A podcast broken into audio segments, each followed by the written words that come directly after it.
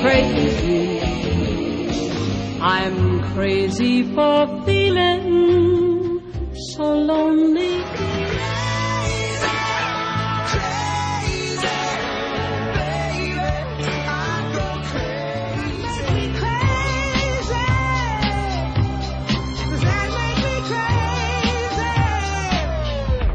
That's crazy talk. Hey everyone, welcome to episode 8 of Crazy Talk. Um, I'm KYT and we're here with John Medina, with Frank, with Alex Hain, and today we have a special guest. We've had Drew Levin on, we've had legacy superstar Mark Sun on, and now we have an innovator on. And John, would you like to introduce him? It's not an innovator, it's the innovator. the innovator. the innovator, Patrick Chapin. How's it going, Pat? Hey, excellent. How you guys doing? good, good. Uh, so usually when we have a guest, we start him with a segment that we like to call the five, and we're gonna ask Pat the same five questions that we've asked previous guests in the past, and I am trying to. I've just lost those five questions. What a donk. so, um, so question one is how did you get into Legacy? And Pat, it would be like, did you start standard first? Did you just start playing Legacy from the get go? I mean, this is probably a very long, mean- long time ago. Yeah, I mean, I guess I started playing Legacy because they invented it. Like, they to, no, they used to call it, you know, they used to call it Magic, and then they invented Type Two, and so then there was Type One and Type Two, and then after a while they eventually created, uh, you know, Type One Five, which is the precursor to Modern Legacy. But no, I've, you know, I've just, you know, I've always played it. okay. Second question: What's your favorite Magic card and why? Come on, it's better than all. I, I, I'm gonna go with Jace the Mind Sculptor on this one. It embodies everything uh, that I love about being a blue mage. You know, it does all my favorite things: drawing cards, making tons of little incremental decisions, uh, you know, manipulating the library, bouncing things like tempo plays, not having to rely on a dedicated victory condition, uh, and it's just the best card. you know, like Are, are you against the banning or or you're for the banning? Like, what's your stance against on or that? for. I'm in favor of reality. It isn't gonna get banned. sounds good. Uh, how about this? I don't think it needs to be banned.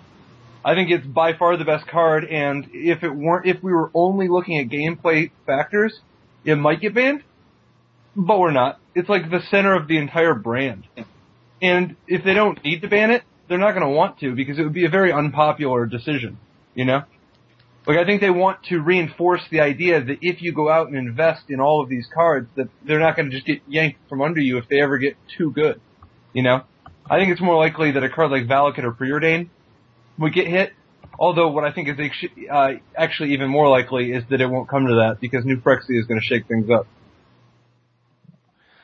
Question number three. What would you like to be known for in the Magic community? What would I like to be known for?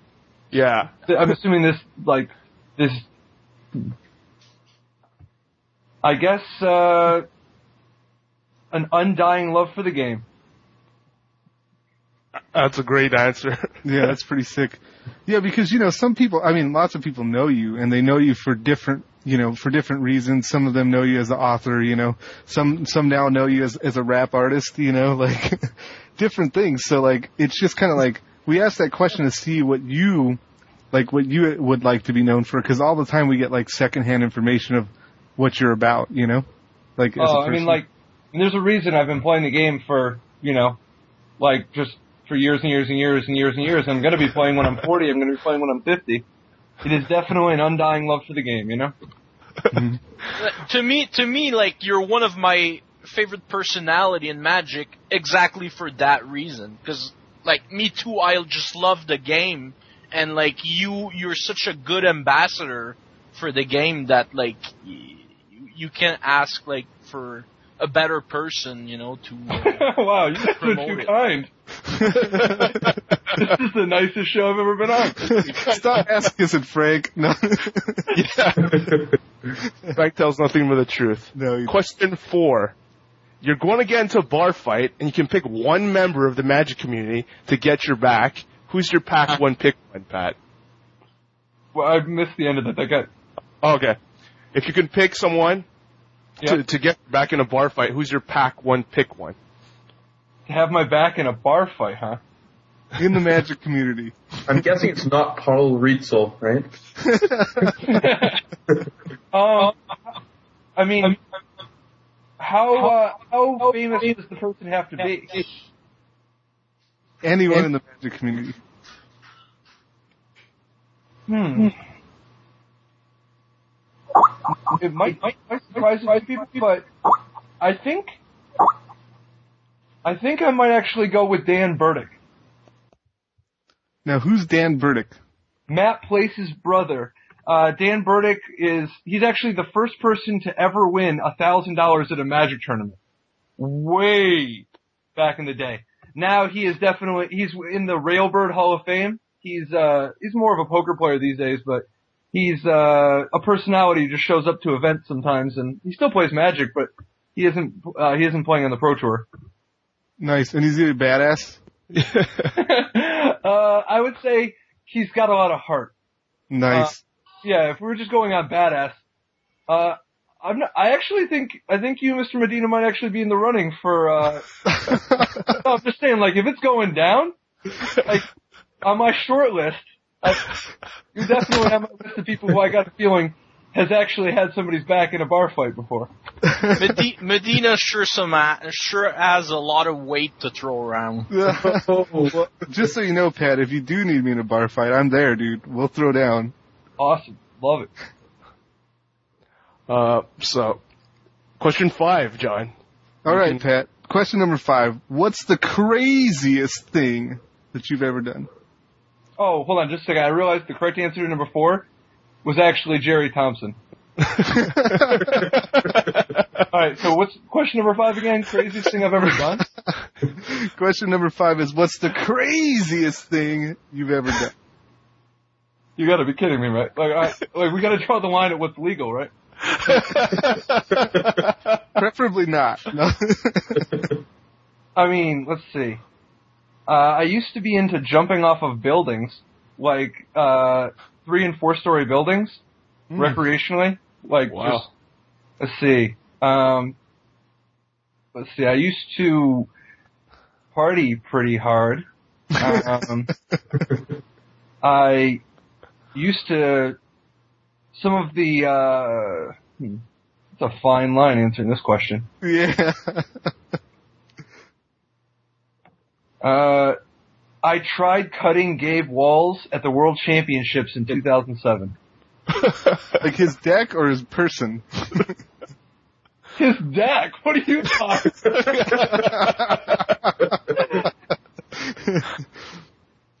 All right. I don't know. I mean, it depends on what crazy means, you know? Yeah. Yeah, I'm, I'm just sure like we could just let the listening audience, their just imagination, we could just let it run wild. Cause I'm sure if it's crazy, then you've probably done it. Okay, so, I mean, hung out with Eminem the night that Kim tried to commit suicide, wow. uh, in Detroit, uh, backstage at the Up in Smoke tour. Um, let's see. That's pretty crazy. uh, uh, I've definitely ran the, uh, like, I was partying for about seven and a half days at one point in my ill-spent youth and realized it needed to come to an end.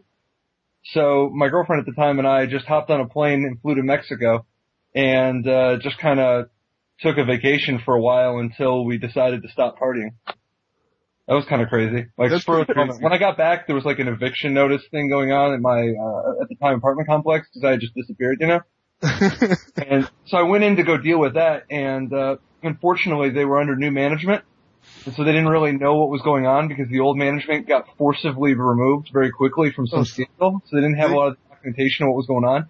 They just had a record showing that I was supposed to be moved out by the end of like two weeks, or like uh, at some amount of time. And I said, "Oh well, I mean, you know, I'm supposed to move out, right?" And they're like, yeah, is there anything we can do to convince you to stay?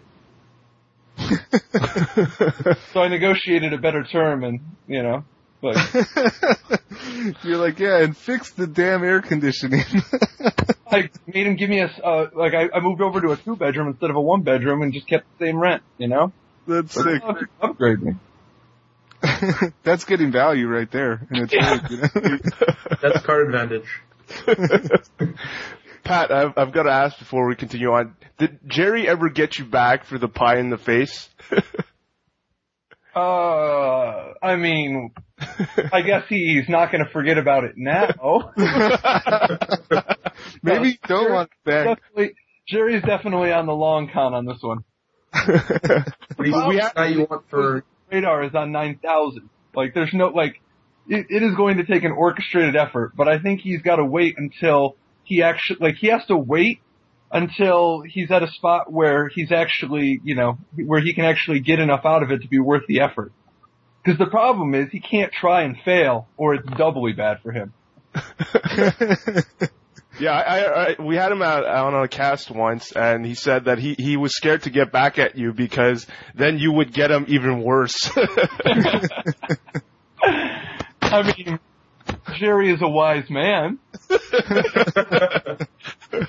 He's always one step ahead though. You gotta watch out. oh, oh, that's clever, John. But Pat's always innovating new ways to get him, right? Right. so obviously we want to get Pat's opinions of the new cards because he's told us that he's been getting ready for Providence. But before that, uh, John, would you like to get into the current format and, and what you played this weekend quickly? Yeah, sure. Not quickly, but yeah, I'll do that. Fast. so uh so yeah, I played High Tide at a local uh GPT and um I was uh I did all right. Uh it came down to basically I mean all the other matches were pretty much same old stuff, but uh, it came down to playing the bubble match and I had to play it against the mirror and I lost because I didn't know how to play the High Tide mirror. So um so do you do you know how to play the High Tide mirror, Patrick? Uh, I, I mean, like to think I do. So like yes, I don't know. what Like, what does it the- mean to play the high tide mirror? Yeah, what is the rules in in playing the high tide mirror? Like, how what is your strategy? Like what should you be trying to do, you know? Uh, I mean, I guess, are you playing with candelabras and they're playing with candelabras? Yeah, we both were playing with candelabras and um it's you just like cunning yep, it's pretty much the exact 75 from uh what's it called? Uh the last Hatfield that won uh Jesse, right? Yeah, it's it's that perfect 75 mirror except for he has in his sideboard instead of a a bounce spell, he has a um ravenous trap. So you don't play repeals, do you? Uh, he we we both play repeals because wasn't there? Oh, you do. Yeah, wasn't there three? I think there's three repeals in that list. So I had three repeals. He had two. Alright, perfect. Yeah, I mean, like it's, I like to try to play it a very controlling sort of way. You know, like I don't look for time spiral or high tide type cards. I just try to find, uh, I just try to find card draw, not card draw, uh, like permission and library manipulation and just keep playing out land and just trying to, uh, get your candelabras and land in play. Get, you know, as many permanents as you can in play hmm and um, and keep shuffling back the the cards that let you combo off or that actually let you go off, and you just try to end up winning by. Uh, so I mean, and it's going to be different once there's Gitaxian Probe, Mhm. but um, for the time being, just set up by winning the Cunning Wish, where you either can, you know, by uh, or you can use Blue Sun Zenith. 'cause You either want to just get big card advantage that way on their end step, or tap them out with turnabout or something like that.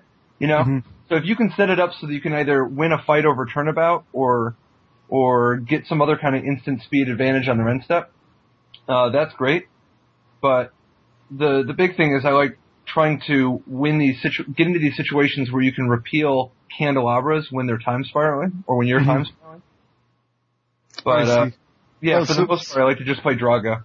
Okay, because like what I did is like I wasn't exactly sure how to play it, and I played in control mirrors before, and I know the thing in control mirrors just don't blink. Just like kick it there and like end step everything, and like and and you know don't fight over card draw, end step things, and then like eventually they're gonna try to play a threat, and then that's when you punish them. So like I was kind of trying to take that same uh, strategy, but I just there it the the match seemed like very uh, deep because it's like okay, so you have different tools. You have uh, meditate, which you can use to bury them in card advantage, you know, but you don't want to be tapped out when they go off. Okay, yeah. See, and I definitely play a little bit differently. Like I'm used to, I usually don't play like all the the meditate action, you know. Yeah. Yeah, so like, so what I did is I got all aggressive with my med- meditates. The- So the first game I got aggressive and meditate because I'm like, well, maybe I just bury this guy in card advantage, and then, um, you know, we'll see what happens. So that didn't really work out because, How do you not You have? Yeah, how do you not? Wait, how don't you end up with too many cards in your hand? uh, yeah, but I could just discard stuff like time spirals and stuff like that. But then you're not really burying them in card advantage. Yeah, I know. Yeah, it wasn't. so like that That's was why it initial- didn't work, I guess, huh? yeah. so so like that was my initial thought is just like get I, I guess get card card advantage or card quality or whatever on him. And so I tried that and then he just waited until like he had more lands and then he meditated me and then he just comboed off the next turn and he had like double force of will and stuff by then, you know what I mean? Cause he had sculpted his hand. Yeah, you want to just play draw go. You want to wait, wait, wait, wait, wait, wait, wait. Just be patient, you know.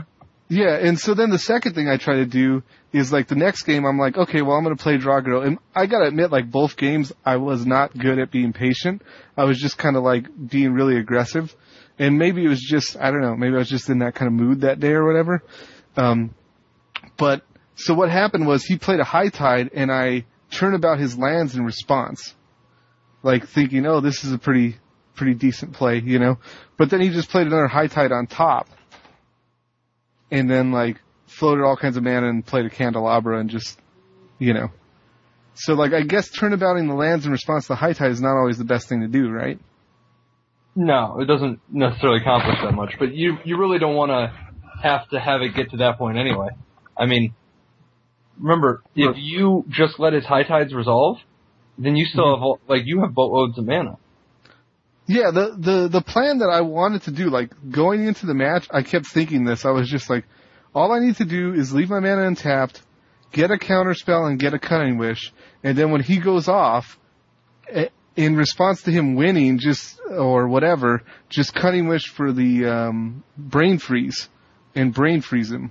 You know, like it would. Uh, yeah, I mean something something to consider if you really just want to be aggressive. Think about how aggressively you can play a land every turn. You know, just keep getting in there. yeah. Like every single turn, just boom, get into your resource row with another land. I see what you're saying. Because it's not like it's like um think of your the your hand. Like Uh-huh. I think it is like every time you're casting a spell, he gains a life. So like the only way to keep him down, like the uh, and, and every time you play a land, he takes a damage. You know, like the Yeah. whole is for you to play enough land without having to play spells. I see what you're saying. Yeah. So like, so yeah, I obviously I lost that matchup, and like after I lost, some guys like look, some guy looks over at me, and he's just like, "Dude, you tapping out in the tide mirror?" And he just gave me like this disgusted look, and I'm like, "Dude, sorry, I didn't know, man." so yeah, so Yeah, I mean, my- dude, what's wrong with you? There's only 43 different decks in Legacy. You haven't tested every single uh, every single matchup. Come on, man. I'm just like, hey, you're playing Forge Master, okay? no, no, I, I mean, guess Jonathan is used to be like the only baller in the room with candelabras, huh? that's it, that's what it was. It's like, man, I was doing well at the locals because no one else had high tide, and it was just easy to win all these other matchups, you know. But uh, when I played the Tide Mirror, it was just kind of like, ah, like. But I know I know better now. I mean, so that that's how my weekend went. I didn't top eight, and uh, you know, I got some good trades in afterwards. So you, you could have done worse, John. Like in uh, at Star City Games Boston, where I was at, some guy, one of Bryce's friends, came up to me and said he just finished a high tide mirror where he actually blue sun zenith the other person for exactly the guy's deck. uh huh. because he thought he would get countered or something, and then the guy said okay, untapped and killed him. How could he do that? Because what did he just have to draw and die? uh, he killed him on his upkeep. Like high tide, high tide, high like high tide, high tide, high tide, turnabout, high tide, high. You know. You have your entire deck Oh in your yeah, hand, that's John. right. Yeah, that's the sickest. You have all your turnabouts, cunning wishes, high tides, everything. Oh wow, yeah, So- that, yeah, the other guy felt like an idiot. that makes a whole bunch of sense. No, that really. That's pretty funny. so you didn't you didn't go through that. yeah. So how did you do? You did. You played in Legacy at the at the at the SCG in I Boston, right? did. I, I did terrible. Um, I played Affinity, but I want, I want to credit Pat because I started Legacy with his exact list from SCG San Jose and the recommendations that he gave me in his email to take down. My first tournament was which was the the face to face games invitational here. So Pat, thanks for that.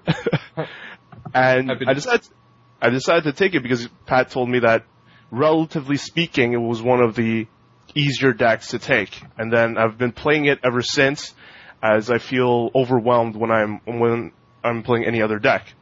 But now, uh, after SCG experience, I went one and three.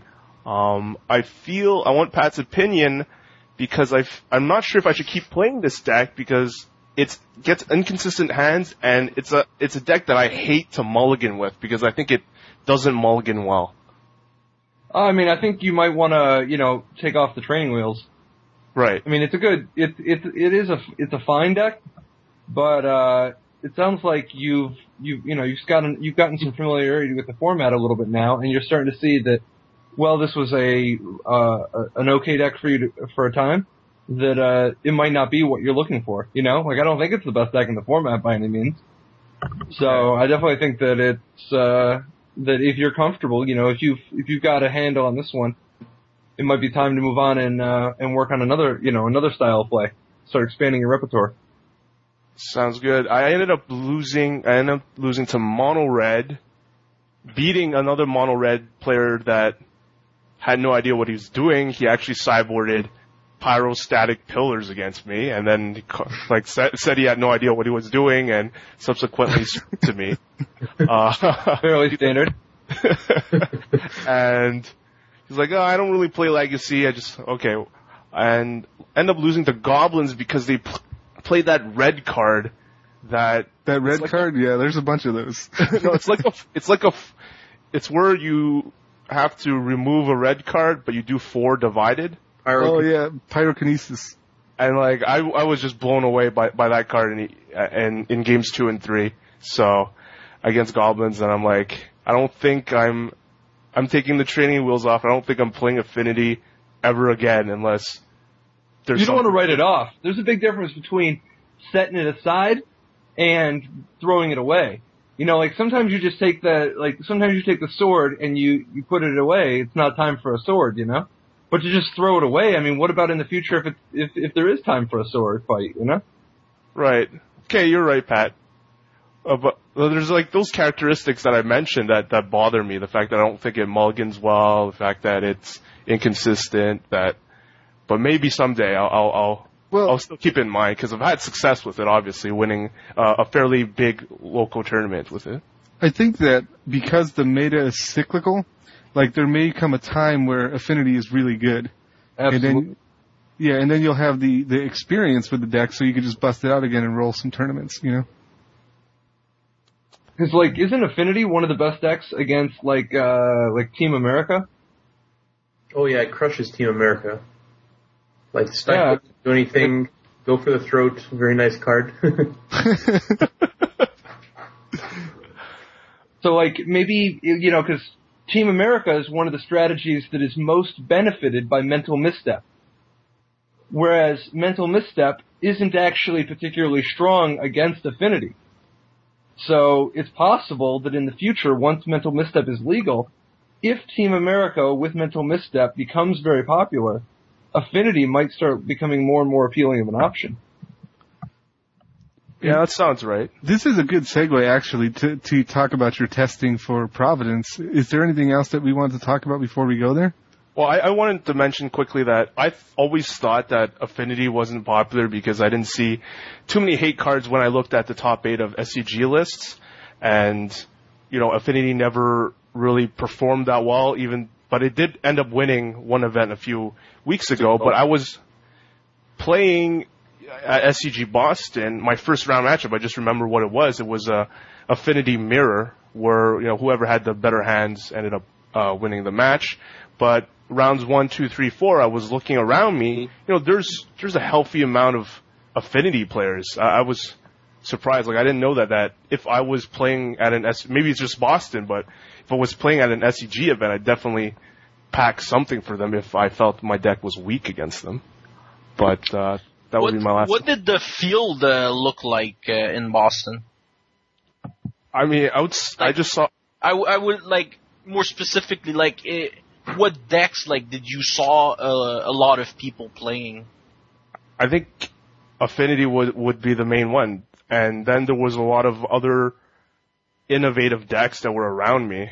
I mean, Drew was playing something spicy. Um, I think Jerry was also AJ Sacher was playing something different. So there there was a lot of variety, but the one deck that I recognized as I looked around me was Affinity the most. But none of them actually did well, including me. So, John, you can seg way ahead. so, so yeah, I actually was curious about the um, the Team America build after Mental Misstep. What do you think happens? Do you think they take out Stifles, or how do they Well, make I mean- room for that? you, you got to remember, like a lot, like I kind of come from the Jerry school, Jerry Thompson school a little bit, where I'm not even fully enamored with Stifle anyway. Uh-huh. You know, like Stifle's a fine card and all that, but it goes in cycles when Stifle's actually uh, where you want to be. But I think that Mental Misstep is so. I mean, Mental Misstep is definitely where you want to be. So yeah, like the the build I was working with doesn't have any Stifles. We we actually had some uh, listeners ask specifically about Stifle, like what like what's the what's what's the Jerry T Patrick Chapin stand on on this card? Like, could you explain a little bit? Like why you don't like it? Why I don't like Stifle? Yeah. I mean, I, I like the card. I just think that I don't like it as much as some of the people who are always putting Stifle in their, uh, in their black blue in their bug decks. You know, in their black blue green Hymn to Tourach decks. I mean, there was this time period where people really wanted to play like the the, the true Team America deck. You got to remember is a sinkhole, wasteland, stifle, land destruction deck. Okay. I mean, they, it got its name because you're bombing lands like Team America, the the show or whatever the movie. The the the, the black blue green strategy that we like is much more uh, Hymn to Tourach oriented and uh, just letting this you know leaving the sinkholes and the stifles alone. You know, I mean, Wasteland is still a fine card, but but uh, for the most part, we'd rather go after their hand and the stack, you know, like permission and uh and their hand. The the the land destruction um this isn't a format full of people playing big expensive spells, you know?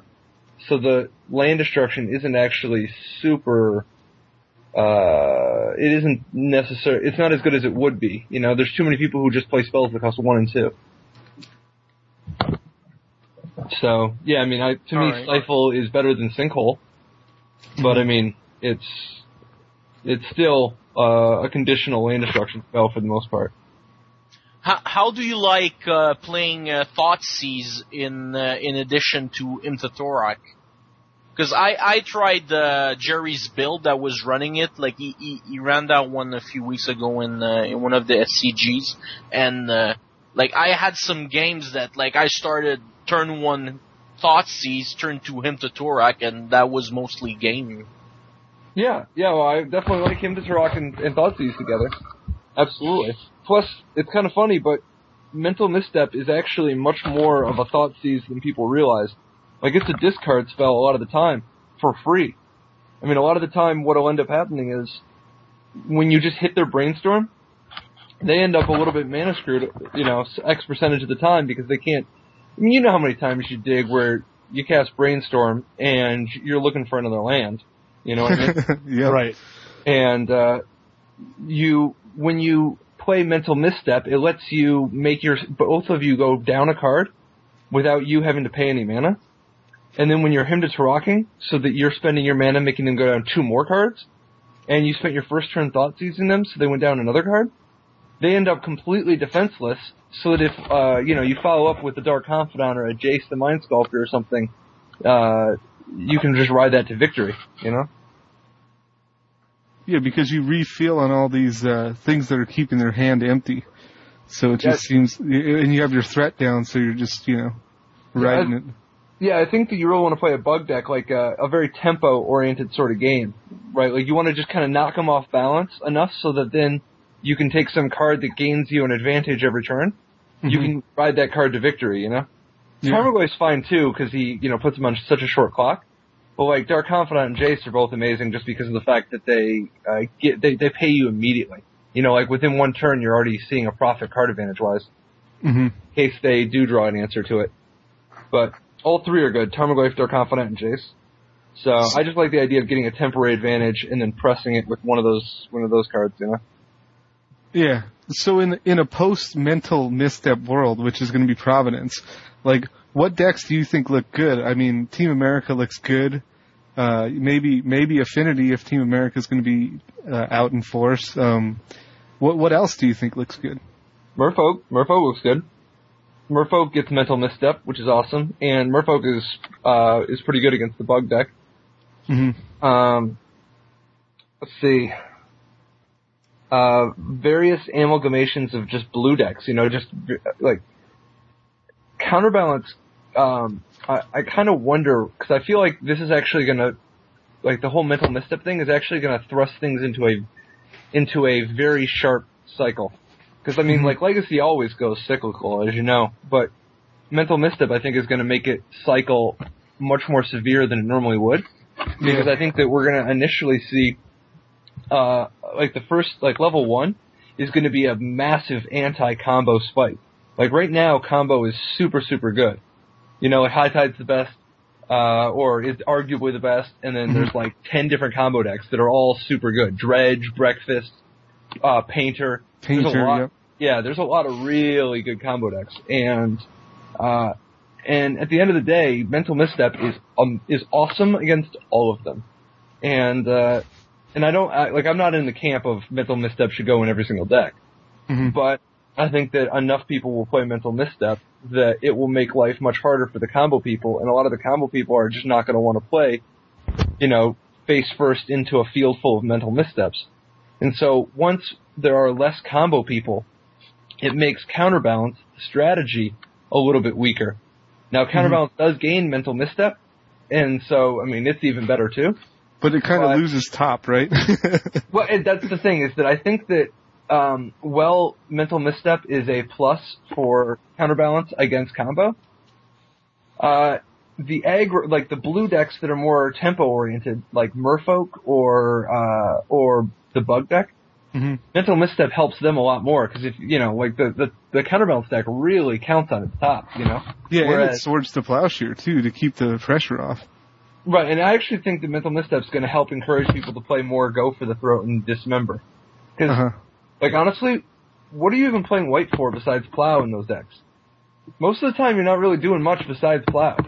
And Yeah, unless, they have the enlightened tutor package, but yeah. oh, oh yeah, yeah, if you're going the whole blue, okay, yeah, that's a different route. Then you've got Yeah. like humility or wrath of God or, or you know all the different different stuff like that. But um, I, I guess I was talking about like the three or the three or four color counterbalance decks that just splash white for plow. Mhm. I'm kind of imagining that they will be more inclined to play go for the throat or dismember, partly to dodge mental misstep, you know, Yeah, I see what you're saying. and partly just because black, like, I kind of think you want to be in black anyway. The combination, I mean, it has such good sideboard options, you know, and even if you're playing Thopter, you can play Thopter with black. I mean, I guess you're losing Light Tutor. You could just play three colors also. It's just counting on Plow in a world where people, have, all the aggro decks get mental misstep. Uh, yeah. I was thinking that um aggro loam might be pretty good now that mental misstep is out. What do you think of that? Because I mean, it's going to drive the combo decks uh I mean, it's going to drive the combo decks not completely out, but it's going to it's going to make them more scarce because the combo decks can't reliably cast their one drops. So then Aggro Loam typically has a bad matchup against combo, and and then they also get mental misstep to stop Swords to Plowshare. So I mean, what do you think of of Aggro Loam making a comeback? Uh, it could be. I mean, I have to see what the rest of the deck looks like, but uh, I definitely think you want to play blue mana. Like, I think that a lot of people are. It's kind of crazy. They're talking about just not playing any blue mana at all.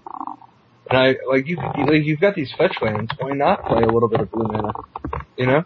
Yeah, and you got you got Mox Diamond in the in the uh, Loam deck, anyways. You know. Right. Oh, for sure. You you don't have to play much. You know, like a single tropical island would add a lot, but in between the Mox Diamonds, the tropical, and the fetches. But no, I mean, like, uh, so when you're playing Loam, um, it gives you kind of a natural strength against Hymn to Tourach decks, which is which is pretty exciting. Um, I guess I'd have to see how much, especially yeah, if you're saying if the combo decks uh, become less popular, and those were weak matchups for Aggro Loam anyway, and Aggro Loam gains mental misstep, Yeah. that that's kind of a nice boost. That could, that could be a nice boost. Yeah, it seems it seems like it'd be pretty good. I mean, Loam used to run um, Chalice main because they had such a problem with combo and, and swords to plowshare, but um, you know, it, and there wasn't a lot of Hymn decks around at that time. So I mean, with that kind of like p- preying on the Hymn decks, because I mean, because you have you know you have Loam, you have uh, Volrath Stronghold, and you know the kind of like a land destruction type of depending on how you build it, you know what I mean? I mean you could build it toolboxy with Knight of the Reliquary or you can just go like Terravore, you know, um what's that guy? Countryside Crusher aggro, you know? So So yeah, that's, kind of that's interesting to see Terravore and Knight of the Reliquary are two of the creatures that uh, actually get much better in the world of Dismember. I mean, I think Dismember is a really hot card that, um, because of the fact that it does things like hit Painter Servant or uh, hits uh, a turn one creature. Uh-huh. You know, like it's got some advantages to go for the throat.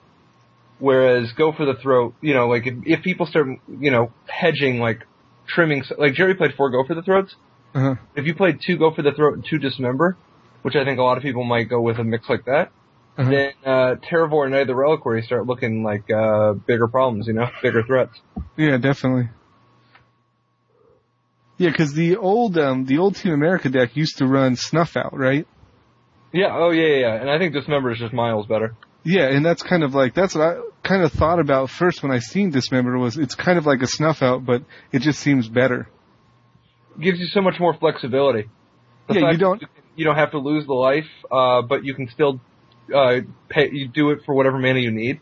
You know, it can be the you can do it for one, two, or three, and Uh-huh. it duck it hits Gaddock Teeg. And minus five, minus five is just better than a, uh, is better the effect than Snuff Out right now. Yeah. Yeah, Like definitely. Confidant or whatever. so, like talking about Dismember, what um, what other cards from uh, from the new set do you think are gonna rear their head in Legacy? Uh, well, for sure, like obviously mental misstep and dismember, but then there's also um, probe is pretty sweet, right? Yeah, I, I like that card. Um, like uh, what all, where all, and where all it fits, not all sure. I mean, obviously it's going to end up in stuff like Belcher, you know. But I also think that it's kind of a kind of a sweet card in Cabal therapy decks, and uh, it's definitely very exciting with just every random combo deck, giving them some some useful gain, you know, some way to know if the coast is clear. Although, um, I, it's yeah, I mean, I guess the other thing is, I kind of think that you could actually just kind of play it, just to power up your, like, just uh, for the information a little bit, you know? Yeah, yeah, like Like, uh, Yeah. I don't think I like so much about Thoughtseize. K- KYT was mentioning that like he felt at times that's exactly what he needed to avoid the horrible misplays that he does from time to time. Yeah, I was thinking about running it in high tide after um after the uh mental misstep and stuff gets printed because if they don't have the misstep, then you can just safely go off, you know? So like, if you just, this thing doesn't really hurt you to just look at their hand and draw a card, you know? Oh, for sure. I am with you 100%. I think the High Tide wants to play four copies of this card. Yeah, exactly. I, I was even thinking about crazy things like, uh, Isochron Scepter. I mean, i- Well, if you, Isochron Scepter doesn't work with it though, because it's a sorcery. no, no, I'm talking about with High Tide. I know, it doesn't work with Gitaxian Probe. No, no, yeah, I'm talking about putting the the high tide on the scepter for like after mental misstep gets printed. Oh, wow. John Medina attack. Because you can like untap it with your turnabouts, and you can also untap it with your mind over matter. And then you can like it it Mind over the matter. Yeah High Tide and Mind over matter. I mean, I'm not trying to hate because I think the technology is sick, but I think that's kind of a little over the top. I mean, once you have Mind over matter in any deck ever that uses it, aren't you pretty much there? yeah yeah yeah. But I'm just saying like it, it allows you to it allows you to because one thing one thing with the high tide deck is sometimes they pluck them out of your hand. So like if you could just turn two scepter, I mean this will obviously make That you is weaker. cool against the discard decks. Yeah. And then you just wait an, another turn to go off, you know, and then you, you, you, uh, yeah. So I mean, I don't know. I was, I was just trying to think of like, cause I still want to play High Tide after Mental Misstep, but I just probably will end up playing like Team America or Aggro Loam or something. So, I think the problem with uh, the scepter is that it's going to get all the splash hate against your candlesticks. Yeah, I mean, people playing like Vindicate or Repeal, um, it's kind of awkward that you're giving them a fantastic target. Yeah, for sure. I mean, uh, like I said, it would definitely die to those cards, but like, I mean, I think that people who are trying to blow up my candlesticks are focusing on the wrong thing anyway. So if they're bringing in like, you know, disenchant or something for my candlesticks, then I'm happy. And Oh, if they're, yeah. Yeah, If I don't think that's the issue. I think Repeals and Vindicates, right? yeah, well, I mean, if they're vindicating uh not one of my lands, then I'm happy with that too. Like, You're happy if they hit two cards, including a High Tide, instead of your land? yes, Wow. And, and your high tide's gone forever, like, so it's not there for previous, for reshuffles. but hey, I could be wrong. I mean, I guess I guess you're right because it's it's not actually worse than getting stupid at that point. You know, like they spent three mana, whereas if you get your land destroyed, often you can't do anything. Yeah, you can't dig or also like sometimes you're just one land short of going off. And like at least you can draw into other cards. You can't always just play the lands at the rate you need to play them. So I don't know. That's part of the reason why I like Explore so much. But yeah, Oh man, To explore. Whew. To me, good. arti- like artifact removal after sideboard seems kind of bad to me uh, against High Tide. So, like as a sideboard card, I I think it's uh, it could be an option. kind of interesting. I just bought eight Isochron scepters, John, so I hope you're right. it's not financial advice, dude. This is Hey, you really- you hear it? You heard it here first. John Medina is staking his reputation on Ice. Uh, Taste le- if if if we're gonna get into financial a little bit, like I'm trying to buy off all the Praetors on uh, eBay. so Pat, like which one you think uh, might see play in Legacy? Which Praetor do I yeah, in He's like, is Legacy? none of the above an option? we were we were talking about it last week as a reanimation target. The blue one. Yeah, the blue Didn't one. attack- didn't We can't pronounce. Yeah, so Jin Get uh Jin-Gitaxias, the Core Augur. Uh, Yeah. uh I mean he's kind of sweet. I mean, he's definitely a beautiful artwork. I'm serious. Have you seen his artwork? It looks like uh it looks like a Marilyn Manson's Beautiful People video meets Alien. Very pretty actually too. The, the, all the Praetors are, are pretty sick uh, in terms of artwork. I think. Yeah, this guy, I mean, obviously as a reanimation target, like, he's pretty unbelievable. But how much better is he than Iona? You know? I mean, maybe, I guess, like, he's, he certainly doesn't fight Tarmogoyf as well. But, um, it is cool that you draw into a bunch of mental missteps and force of wills and dazes and stuff so that you can protect him. You know? But, uh, I'm not, I mean, he's such a powerful effect that I'm sure he'll have uses, you know, at some point. He's just, he's one of the five best creatures to be in play ever. You know? Wow, really? like if you can like for turn one, I mean, like for like at the very beginning of the game, like Uh-huh. who else do you want besides like there's like there's Iona, right? Like there's Yep. uh I guess there's like um so whatever your favorite creature is that makes the opponent unable to attack anymore, Uh huh. you know, and then there's like Terastodon. I mean, this guy, like, cont- like my like Wheel of Fort, like drawing seven and them losing their entire hand, does put enormous pressure on them. Now, it's now it's kind of kind of strange though. Uh, he actually isn't a very good reanimation target. Uh, sometimes a little bit later on, you know, like he doesn't have an immediate impact on the board, you know. But what's kind of sick is that, like with Flash, I kind of just want to cast this dude. In standard, right? You heard it here f- first, folks. Oh, dude, if you attack with a guy who's got a sword of feast and famine on him, oh man, that's sick. yeah, You only- play Crater on turn five. Why not? Whoa! Whoa! this is hot.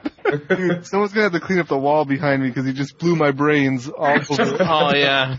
Oh. I mean, doesn't that sound doesn't that sound seem exciting? Seems good. It's pretty exciting. I just It want doesn't. It it doesn't seem even that hard because like, once you've reached five lands, you can basically like, you you can cast them basically. Right, like turn two, you play your Stoneforge Mystic. turn three, you forge the sword into play. Uh, and turn four, you equip and attack. And then on the next one, boom. Shifted Texas. You can win even more. yeah. oh man. Man, that's ridiculous. But no, I do actually think that he's such a powerful effect and he does so many unique things that he's going to have some uses and it's going to be sweet every time he uh, gets to u- be used because every single time you're going to feel like, oh yeah, this is the time I get to Jin taxes. Oh man. Yeah, I think all of us. got he's got a really good name too. No John one, can't pronounce it. no one can pronounce it. Is it not I- Jin, how how is it pronounced? Jin Cataxius? It's got to be I like have Jin Cataxius, right? I have no idea. I think that sounds right. I'll take your word on it. Oh, this isn't my word, man. You're staking That- your reputation on the, the, the pronunciation of this name. That name has to go into a song. oh yeah. yeah, you should you should uh, rap about that guy. Yeah. Right. I'm I'm sure there's a lot of words that rhyme naturally with Jin Texas. So In fact, I'm back with Jin Texas.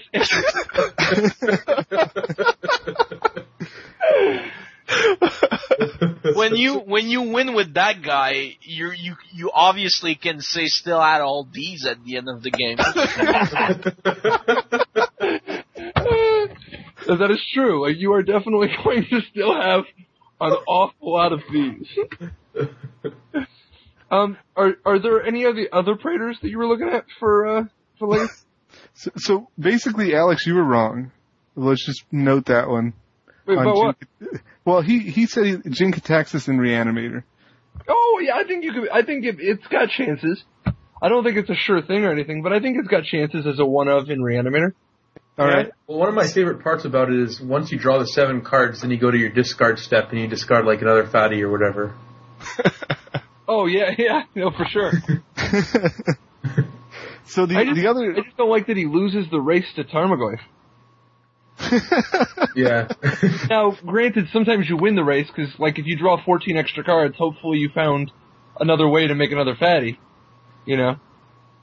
Yeah, if you don't, it's gonna be embarrassing. They're like, okay, I'll play my two drop and then discard my hand. Go. Whatever. Yeah. So um, the other one that I was that I was actually um, thinking that might see play is the is the white one, the uh, what what is it called? Uh, Elesh Elesh Norn. Norn. Yeah, I was thinking that might be a dredge target against like uh, goblins or merfolk. Hmm. Is that the best type of that effect? Like, is that the best way to lock out creatures? I mean, is that Well- better than like say a blazing archon? I think because they have sower is what we we came to the conclusion is because they have sower, like the sower can't really touch this guy, and like it's kind of like a lot of people play engineer plague against these kind of decks, and this is like a double plague. Plus, it pumps your zombies, so most of the time, if you kill their team and you have like four or five zombies, you could just kill them with your zombies. It's Yeah, kind of like uh, what's that guy? The the the guy that you actually play that uh, gives you guys haste and stuff. Um, Flamekin Zealot? yeah, it's kind of like Flame Zealot in that sense. Yeah, and you know what? Like it, the fact that it has vigilance is is is kind of sweet. Like uh, compared to Blazing Archon, sometimes, um, like the Blazing Archon stops their whole attack, but the vigilance on a giant fatty will greatly deter any possible attacks they could mount anyway. Like if they just had enough lords in play. Uh huh. and th- this guy has an immediate impact so that if they if they're like splashing black for uh you know like go for the throat or if they are um if they're goblins if they cast warren weirding i mean this guy like he still had an impact you know Yeah, definitely. So like that's that's kind of what I was thinking. I don't know. Uh, I I know that I'd probably want one in my sideboard of dredge if I was you know. wait a minute why can't you use this guy in reanimator like what's the best like i mean if you're playing against go- uh goblins uh like what creature do you want to go get against them like isn't the best creature against goblins right now just grave titan yeah, I don't No, know. Seriously. Like I mean, like I think like I sideboard like when I play Reanimator, I sideboard a Grave Titan because like there's no good fatty to get against goblins because if you just get the Blazing Archon, they warn they warn weirding you. Uh huh. Whereas at least with Grave Titan, he can fight that, you know. Now Yeah, that's pretty guy, sick. if this guy, if they if they warn weirding you, you you still lose him, but at least you swept their entire board, you know. Which I mean, like I'm not sure if that's actually better, but it's interesting. It's worth thinking about. Yeah, definitely. Yeah, I'm I'm with you on that. I want to play Elesh Norn. no, dude, I'm with you. I, I'm sold, convinced. I think Elesh Norn will be a fringe legacy card, or have good chances of being a fringe legacy card. nice. I think it's. I think it'll be a playable uh, standard card and block card as well. Yeah, I agree there. Definitely. Especially if the Titans rotate out. Yeah, one can hope. Man, dude, what, what- Okay. what's the line at right now with regards to the Titans rotating? Because I heard like people think that it's like hundred percent or something. Like people are talking about it being confirmed that they're in, which No. obviously just isn't true, right? Yeah, it's not true that everyone's uh they're basically drawing from the fact that they're being printed in this uh, Steam promos or whatever. So like they figure that oh why would Wizards print a promo that that you can't play in standard? And I'm like, well, you know, they've done it before and on top of that you could still play these promos for a good I think like 6 months or something after they get printed. So I'm pretty sure that they're not going to be an M11, especially with uh, stuff like Master M12. Um, I think they will be an M11. Oh yeah, M12. yeah, especially like with Massacre Wurm and the in the blue um, consecrated Sphinx, and now these Praetor cycle. Like it just seems like it, it doesn't jive with the rest of the messages we're getting. Well, plus, if they print the Titans, that's not going to sell packs M12. You know, people aren't going to bust packs M12 trying to get their Titans. Yeah, Most of the, like, there's going to be an awful lot of Titans that are in circulation and the value is going to crash. But, uh, if they, if they, as long as they can print the Titans, people are less incentivized to want to go out and, and, you know, value those, those Elesh Norns. The Sheoldred Whispering ones. The, you know, what, what are, the new fatties. So, I kind of imagine that it, I kind of think it, I think they're going to rotate personally. yeah, I, I think so too. I hope so. Yeah, me too. Definitely hope so. Um, what about the Matt. Black Praetor? Isn't the Black Praetor kind of sweet? Yeah, that's sick. It's I mean- an abyss, right? An abyss and a re- and a D- Reya Dawnbringer. Well, and it, well, it's better than the Abyss. They have to just sacrifice a guy every turn. Yeah, it's not it's not a non-artifact, right? Is that what abyss Right. says? Right, or targeting. Oh wow. The Abyss targets? Yeah, I didn't realize the abyss targets. Yeah, the Abyss was kind of sweet with untargetable creatures.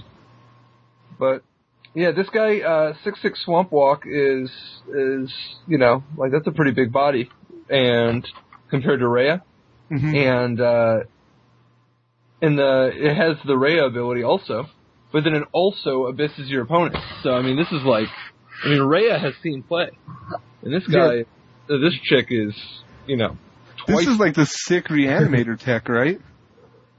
I mean, I don't know. It's tough with all these fatties. Like, you can't actually say that every creature is the best creature for reanimating. Well, no, uh, I mean in the mirror match because they're they're just reanimating one dude and then you just make them Yeah, stack. I own it. Yeah, I guess if you can't cast anything, you can't. Right. That's I'm not trying to be a hater. It's just the problem is that everything has to be compared to Iona. Yeah, that's true. That's why the only ones that get played are the ones that have a niche. You know, it's not that those are the best fatties. It's it's just that each one of them does something to the extreme. Terastodon can get rid of uh, you know every kind of permanent or put them on a one turn clock a lot of the time. Uh, you know, Impe- the Platinum Emperion uh, is a way to make it so that you don't die. That, that makes your reanimates continue to have value even when you don't have the life. You know. Uh, So, I mean, I think each one, I think whatever creatures you actually play in a Legacy Reanimator deck, generally they have to have a very specific function. Yeah, they have to solve a problem or something. Right, exactly. So, I mean, this one, it might, you know, like, uh, I'm not sure, I think this might end up being more of a standard card, or a block Uh-huh. card. or We'll see. Card. I think all these Well, it's traders will. certainly an EDH card, there's no question about that. I think that's the format most of the Praetors are going to see play in. Yeah, there's definitely an eye to Commander in this set, you know? Yeah, definitely. Okay, Pat, as we wrap up the show, and we thank you for your time, I have one last question, and I'm excited that uh, you're going to be at Providence. Absolutely. So we are going to finally get to meet. That's going to be awesome, and get you to sign the book I just bought at SCG Boston, your book. Um, my question is, Oh no, uh, your someone- question was, am I going to be in Providence? Oh, oh, well, damn. That's all you get. yeah, That's all you get, homie. Good. um, my question is like, as someone that you know usually focuses on standard, doesn't really have that much time for legacy. That's why I went and asked you what deck I should start off with in legacy, and I want something. Uh, I don't think I'm going to be brewing at all for for this format, so I, am looking for a deck that's a safe choice to just keep practicing and get really good at it. And I'm thinking, is Murph would Merfolk be a good choice for me? That's that's what I'm considering to just play as many games as possible and to bring that to Providence. Yeah, I think Merfolk's a safe choice. Merfolk Okay. will definitely be playable. It'll be good. It's uh, it's a linear enough thing that learning how to play it isn't as daunting as playing, you know, all the brainstorm decks. Right. Um, I would uh, I would experiment with with Merfolk. I think that uh, I think that Merfolk is a good choice. Okay. And that that's perfect. I got I got my deck. maybe, maybe. I would also watch. I would pay close attention to what Alex Bertoncini is doing. He's been doing so well with that deck consistently. and Yeah, and that's an example of somebody mastering, you know, taking a deck and mastering it. right, right, and that's why I really want to start playing something instead of uh, because I'm not going to do well if I just brew something up and and, and bring it there. Um, You should uh you should watch his replays. KYT. Like when I started playing the High Tide deck, I was watching the Hatfields. Like every replay on the GG's live or the SCG live, I was just watching all of it, you know, and you should probably do that for Alex. I mean, he's on there quite a bit, you know? if not all the time. Yeah, so I mean, seriously, like go back and watch his games and like think about him, you know? Yeah. Okay. Def- yeah, that's definitely good advice. Um, I this is really one of the few choices on my list to bring to Providence, and it seems to be safe and happy that Pat is giving me the green light for this. It seems, you know, like it's a deck that you're gonna see in the field. So like in the long run, by by learning to play it, you're gonna learn to beat it also. right. Plus, honestly, I think that the majority of the legacy decks that people play, I would not recommend to a friend. However, I would recommend Merfolk. I think it is one of the good decks. Does that mean you consider me a friend?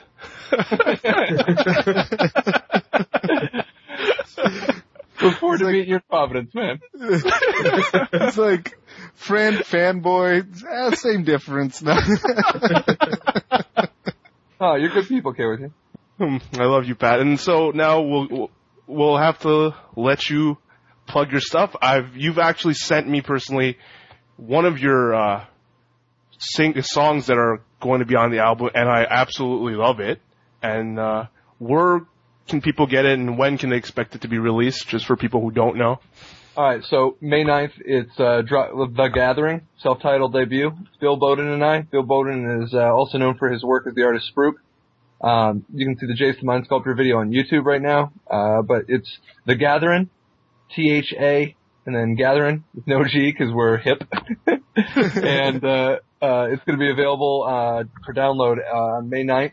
Um, Star City Games, uh, Channel Fireball, iTunes, variety of places, you know? Like, uh, we're not even sure, we, we- we're still talking to some other people about increasing distribution, so definitely looking forward to it. It's just, you know, a lot of fun. Just had a lot of fun with, Yeah. we both love magic culture so much and it's a way to, to just combine two things we love and just have a good time, you know? Yeah, can you just elaborate a little bit on that? Like, cause I know, I know you gotta go real soon here, but I just, I'm kind of like, for, at least for listeners too, is, uh, I want to hear a little bit about this album. Like, how did this whole thing start up and like what, like what possessed you to, to do an album, you know? Well, I mean, like, uh, it's just combining two things I love, you know? Like, uh, I think we are certainly not the only people to think of combining music with magic. It's just that an awful lot of people end up, you know, being concerned about if they're, if, if, you know, one, if they'll, you know, people will think it sounds stupid, or two, if, you know, if they'll fail. Being afraid, being afraid to fail or being afraid to sound stupid holds so many people back. So, you know, we're just doing something that's perfectly natural, just combining two things we love, you know? And the way that Bill and I ended up hooking up on this project, I wrote in an article, uh, something where I was neither confirming nor, where I was not, where I could not confirm rumors of doing a, a rap album in the next year. Mostly just cause, you know, like the voices had suggested to me that this was a good idea at the time. And, uh, uh, Bill was like, hey man, if you're serious, and, uh, and then we initially got together, we were just gonna record one song because he had already been working on a magic hip hop side project of his. And, uh, the chemistry was just on point, you know, like the, the one track went so well that we ended up deciding to just record a whole album together. So. It's Well- definitely been a lot of fun. That's awesome. If you guys need some Latin vocals, you know, to lay on top of that, smooth things out a little bit, you know, hit me Oh, up. dude, I might, hey, be careful. I'm gonna hold you to that now. like I'm serious, man. If you'll, if you'll, you know, throw down on a hook, you know, it's like do a little uh, R&B hook for us. Hey man, if I'm good enough, I'll do it. You know, I'll I'll try it for sure. We'll find that Wait, wait, wait, you're not trained. You're not a trained singer. I'm not a trained singer, but you know, I'm not a trained trainer. You know, is, is your artist name the Funky Cold Medina? Uh, that, that screen name got taken, right? yeah, man. Or something. Pat, I wanted to ask: The Gathering is it just the album title, or is it the group title, or his Yeah, other it's name? the- it is. It's the group and the album title. It's a self-titled uh, debut. You know. All right, I'm excited. I'm definitely gonna get it. I think I think you're uh, it's Bill. Uh, I think he's using that as his uh, Twitter account too. Yeah, Bill Bowden. You can follow him on Twitter. Uh, the underscore gathering, and that's T H A underscore G A T H E R I N. And uh, just look for that. You know, May 9th, the gathering, Star City Games, Channel Fireball, iTunes, all over the place. I like uh, I, I, lis- back. What's that? I I was gonna say I listened to the uh, Men of Magic interview, and you guys really go in in depth into the project. So I, I guess like if people want to know more about it, that's that's the resource we should be pointing to. Oh yeah, definitely. If you check into the MTG cast, uh, just recently, the Men of Magic, um, Bill and I were both on there at the same time, and, and that was definitely the main focus of the uh, the cast. You know. Sick. So what we'll do is we'll put that in the show notes. We'll put um, both of your Twitters in the show notes, and like basically the listeners out there, if you want information on this project, where you can get it and all that stuff, we'll put all of that in the show notes so you guys can get it. And we'll probably, I'll probably buy an extra copy, and like we'll give it away on the show or something for for one of you guys who comment. Wow, that's perfect. You guys are badass. I'm I'm gonna comment. Can I be your friend now, Pat? Oh. Dude, have, have, have we not been friends for hi- how long? you guys go way back, right? Way back. All right. Uh, thanks a lot for being on the show, Patrick. It's been awesome talking with you, picking your brain. Oh, dude, it's been a pleasure. Thanks for having me. Bye, Pat. Thanks a lot.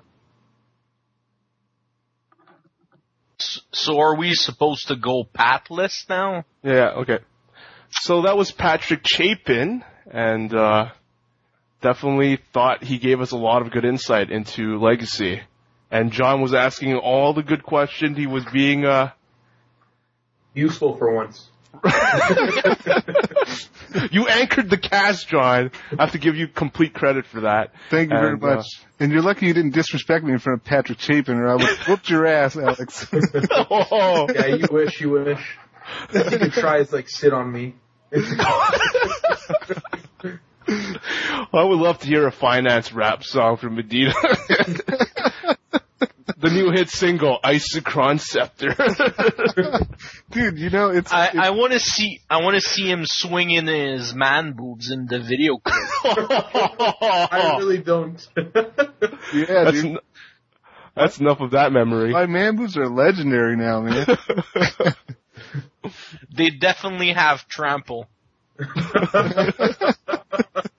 So, so what did you guys think of what, what Pat had to say? I mean, we didn't have a lot of time to like extract it because he was, uh, he was on a, on a time, you know, he's busy guy. Right. So like, I, I was happy. I felt that in our last episode we said some of the same page and it felt good that we were on the same page and that we're not complete knowledge. I mean, I think we we mentioned the exact if you I think the exact same list of cards that he did and and that like Taxian probed. We talked about that. yeah, How Alex brought that up. Yeah. Yeah, I think And that card's so- insane. Still think that. I give it the in, Alex Insane Haynes stamp of approval. You should go out it and buy a playset, guys. Trade for a playset. Acquire. Engage. Whatever. whatever Medina's new verb of the week is. this card is legit, okay, guys? Um, so my question would be, oh, I, first of all, any other funny stories that happened to you on, on the weekend, Medina, or did we pretty much cover all of that? Um, like I died to a um a Stoneforge deck in Legacy, um, which which it's funny because like after I lost, um, Mark Sun was there, Mark the superstar, Legacy superstar Mark Sun, and he goes, "You got there right, Medina?" And um, because he he got there, and we're supposed to do the showdown, you know, me and him were supposed to play against each other. He's like, "You got there right, Medina?" And I'm like, "No, I lost." He's like, dude, you lost to a Tarmogoyf deck with High Tide? and I'm just like, yeah, dude, like, he stone for down a sword real quick. He's like, dude, that's no excuse. so yeah, I was just like drawing straight lands and like, I, I can't make excuses, you know, I lost. Obviously I'm not a good player because I didn't top eight, you know, like it's just the way it is. So, Um, I had only one other thing to say about my legacy journey. It's uh, I think most people there are pretty. It's a pretty soft field. Most people there, from from what I hear, have been playing only recently or just got a deck. And I was playing next to a guy who was also playing Affinity, and and he was playing a woman that uh, just uh, was sort of getting irritated because the guy didn't know what what his cards did.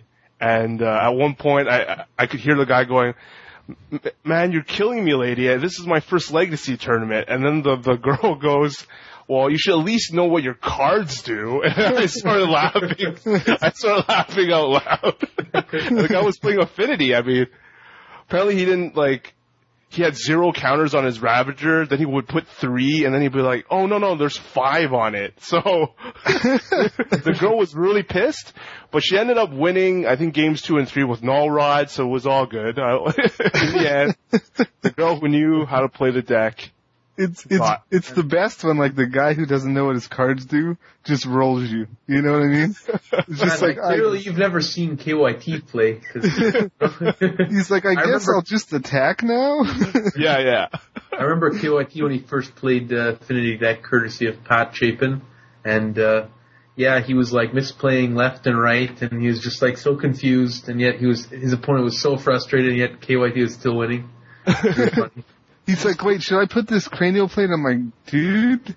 yeah, I think I'm gonna, like my buddy Eugene, he does that stuff to put people on tilt. Like he'll be like, oh, should I, um, I, he plays a Jace and then he's like, huh, should I fate seal or should I brainstorm, you know? And then he's like, oh, I'll just flip a coin. So he flips a coin, like right there, and like, he's like, heads, you know, I'll brainstorm. And then he like looks, and he's like, oh, it looks like I'm fate sealing. And then he'll fate seal him, you know? it's just like, it's just like random things, but people just get so pissed because like, the guy will have a bolt in his hand and like, he's got the opportunity, if it just comes up tails, he's got the opportunity to kill the Jace, but it doesn't. And the fact that like my friend is just flipping coins to make game decisions, you know, is just pissing people off. Now, even better is if he already knows that he's going to fate seal him, but he just flips a coin and he's like, "Oh, it looks like I'm going to fate seal you," without saying which, which if heads or tails is fate seal. Yeah, but he actually calls it, and like sometimes he'll do that with attacks. He'll be like, "Uh, should I attack?" And then he'll be like, "I don't know, flip a coin." And then he'll flip a coin and be like, "Heads, I attack." And then he's like, "Oh, it looks like heads. I'll attack you." oh, man, it's, it's awesome. It's out of control. Yeah, he doesn't, you know, he doesn't really care. Like he just plays for fun. And I mean, he knows his magic. You know, he knows what to do, but he just just does it to tilt people. Well, and clearly, he doesn't actually know what to do, or he wouldn't be flipping a coin. sure, he knows what to do. I mean, come on, you can know what to do and still flip a coin. He's he's playing with handicap. So Like- yeah, So John, sadly, I think you you told us that finally you will not make it to Providence. yeah, I will not be in Providence. I will be in Indy. I will not Damn be. it! I was hoping to I- play I- you for another buy. I was hoping you would tuck me in in my shitty days in hotel. Dude, I don't slum like that. You know what I'm saying? He just trades up, okay? I'm definitely thinking of running just to test out the the list that Drew Levin actually put out in his last article with the Merfolk with four mental missteps, um, four force of wills, four dazes. Looks good, and I'll, I'll see how far this gets me. And but uh, it's gonna be hard to test at a local store when there's a lot of mono red aggro or. and I'm just like, this isn't uh, gonna help me that much for Providence. Oh, why don't you? uh You don't have it on MODO, do you? Hmm. Can okay. I think I could. Oh no, force of wills are expensive. Well, yeah, Right. of course, and you don't. Don't. There's no mis- mental misstep, but we can practice on like uh, workstation or something Do you have force of wills? on MODO. Yeah. No. Damn. Whoa! You just blew my world. Yeah, yeah. I sold mine to Tom Martell. At how much now? They're they're still at least Oh 100. man, man, I sold them when they were cheap. Like, Oh. I, I had bought them like, like I bought them because I'm like force wills are going to go up for sure. So I think I bought them at like seventy, right? And they were like eighty five, ninety or whatever at the time.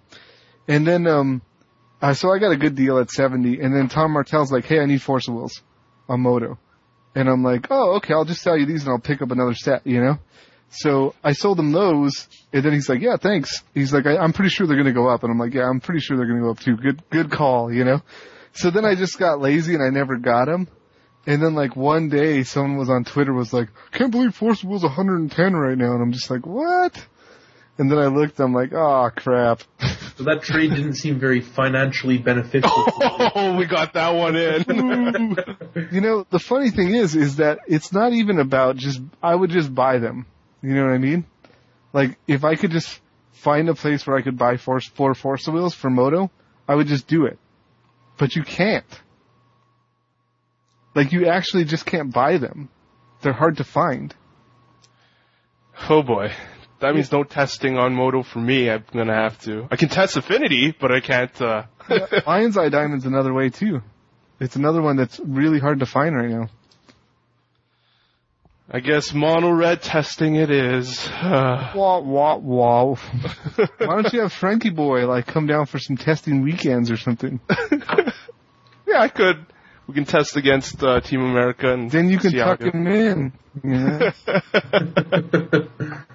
Oh, that's gonna be sweet.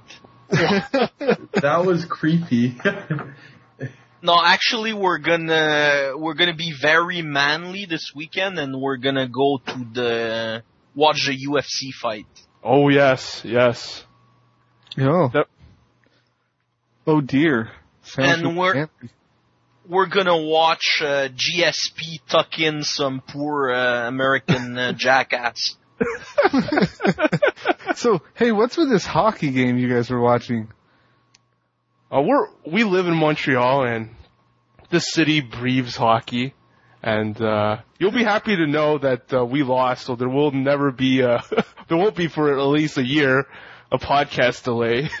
Yeah, 'cause this was driving me nuts, man. I was freaking watching a movie with my wife hanging out.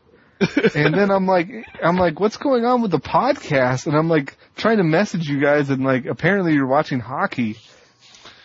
yeah, it was uh, Game Seven between uh, the Montreal Canadiens and the Boston Bruins, and winner moves on, loser goes and plays golf. So and Go Boston. and Boston ended up winning in overtime. So, hence, uh, but I was happy to actually be casting, so I didn't actually uh, get super depressed because I would have been if I was in front of a TV screen instead of uh, casting with you guys. I'm glad that we could be your little crutch, you know. So, Um, I mean, what do you what do you guys think is going to be like a really good deck after New Phyrexia? Because we kind of talked about the cards, but we didn't talk about like what deck. right, there's like a bunch of Star City Games decks also that that was up, but uh, those are pre um, New Phyrexia, of course. Yeah, So I'm talking about at Providence. Okay, we asked the question: at if Providence was tomorrow, what would you run? Remember that? I would run. I asked that question. No, no, It you, wasn't you we. remember? Yeah, yeah, yeah. Okay, well, I'm talking about for the listeners. We, as Crazy Talk, asked that question. So now we'll ask a new question. What do you? What would you run at Providence? And we know KYT what he's going to run. He's going to run Merfolk, right? the Blue Man. Let's go. Blue Man. Okay, what would you run, Frank? Um, I, s- I s- I still think I'm on the Team America. With mental misstep, no stifle. Yeah, with with misstep. Hmm. How about you, Alex? I'm gonna play whatever deck I can get my hands on. But uh, actually, I'm liking deck from the recent Star City um, by Gerard Fabiano. That deck looks pretty sweet. Team Italia. Oh. Uh, So you like that after New Phyrexia? um, I still think it's re- reasonable. Like it has a lot of card advantage. The deck's right is like has four Dark Confidant, four Stoneforge Mystic as your Uh-huh. main card advantage engines, and like since those are two drops, they don't aren't really affected by mental misstep. Plus, you have Hymn to Tourach and Gerrard's verdict. George I mean- Verdict. Yeah, yeah. I think he I'm- plays that I'm in all sure- of his decks, right? Yeah, or, or a lot of them. Yeah. I'm sure he played it because that's the name of the card. Yeah, I don't think it was a technical decision. but I guess it wasn't too bad, right? He got to top eight with it. yeah, he so, did. So why would you like? What do you think justifies dropping the blue in this deck? Do you think red is really that strong? Well, I mean, what do you instead of what deck? What what deck is black, white, blue? Well, like the other choices you have for this sort of deck is like a Stoneforge, a white blue like Tempo Stone Stoneforge deck, right? Like the the whole uh the whole what's it called, Mother Runes, like Aether Vial, this kind of stuff, you know? Right. I mean, I like I like Stoneforge and Dark Confidant in the same deck. Uh-huh. Um, so like, what is the red adding really? Like, yeah.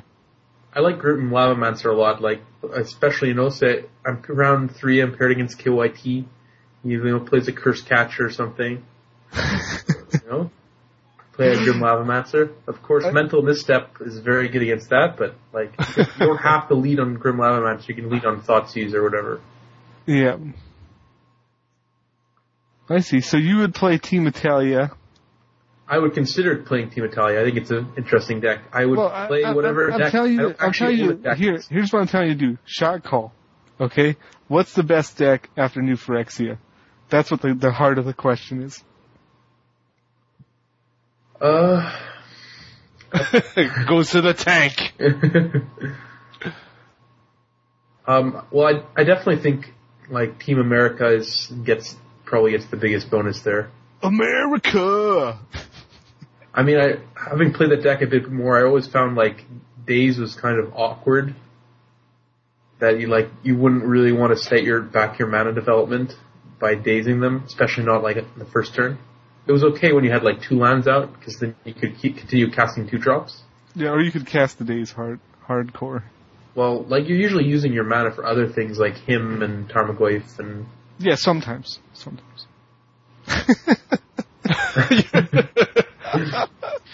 Like Uh, what's uh, the? I'm I'm having like I'm thinking about like post uh, new Phyrexial Legacy and uh, like one of the combo decks.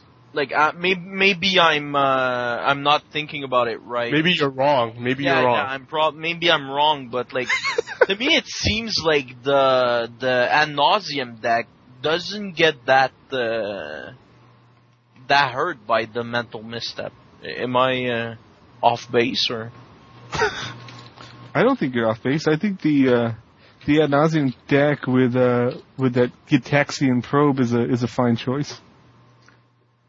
I don't know. I still think it's kind of awkward, like with people having mental misstep to add to all the stuff hate. Like, you know, now because now your Thoughtseize and stuff can't really nab a force. It's just going to hit a mental misstep. Yeah, yeah. That's why I say probe is is good in the deck. Yeah, but like it's like okay, sure, you can see my hand. See, isn't it cool that I have like force, force, mental misstep? Like, what's up? And, like, what can they do? You know, uh, play a duress effect, like just wait 15 million turns until they can duress you twice, and then you know get finally finally get rid of your force of will. Yeah, I mean, if you have double force, that deck is dead. Well, let's say you have one force and one mental misstep. yeah, Gitaxian Probe isn't really going to help you against. uh Like you used to be able to beat force of will Daze, right? But now you can't. Like a lot of decks, I think are going to switch Daze up for mental misstep, and Uh-huh. like having a hard counter is really hard because like the storm deck could always beat the taxing counters just by making more mana. Yep. Having a hard counter is really hard. really hard. It's so hard. Might be resident wordsmith. Alex, I wanted to ask you what you felt um, the Merfolk versus Team America matchup. How does how does that supposed to play out? I definitely think Merfolk's favored. Like I really, if if I'm playing Merfolk and if my opponent plays an island of any kind, I feel favored. Okay. So I gotta avoid all those mono red decks that might. Well, here, if my opponent plays a mountain, then I feel like it's it's going to be tough. They have an island and a mountain though. You're, you're in for you know pretty pretty even game, I think. well, I, I don't. So, what other matchups am I supposed to fear outside of non-blue decks? Just any. I feel like Zoop? this is like KYT strategy session right now. You know what It I mean? is. It is. He's just You like he's just me. using crazy talk to basically pick Patrick Chapin's brain and then pick your his deck, and then and pick pick out. It's just kind of like I had one more question, Pat, and like instead of a question for the listeners, he's like, "What deck should I run?" yeah, definitely. what, what kind of crap is that? That's what he asks like people on Twitter all the time, right? Yeah, he's like a woman. He can't make up his mind. He can't make up his mind. I can't. I mean, And it's like, good. why why bother building decks? Like, you know, when you have all these pros like kind of deciding for you, you know. I think it would help the listeners who are at the same level as me in terms of finding a deck that is relatively easy to play. Like, because I'm a complete legacy noob, and uh, I can't play High Tide like uh, like a master like Mr. Medina over here. So Dude, I, I almost traded my candlesticks, dude. you heard it here first. you said. Didn't you re- write in your article that you wouldn't trade them? Did I write them? Probably not. I'm just exaggerating I- what you. uh, yeah, do. I wrote that I don't think their value would be highly affected, and that I'm keeping my candlesticks, right? right. But uh some guy was gonna offer me power nine. Whoa. So you're trading up. So I was just like, well, I'll just get candlesticks back, right? I mean, there's always a price, right? If if somebody's like, hey, I want your underground seas, I'll put like, I'm not trading my underground seas. But then if they're like, yo, I'll give you these candelabras for your seas, then I'm just like, yeah, I'll do that. Sounds good. Um, is there anything else we want to talk about? Uh, I Um, think you wanted to just finish up on the what is a bad matchup after I start Yeah. trolling you. Like, what is bad matchup for Merfolk?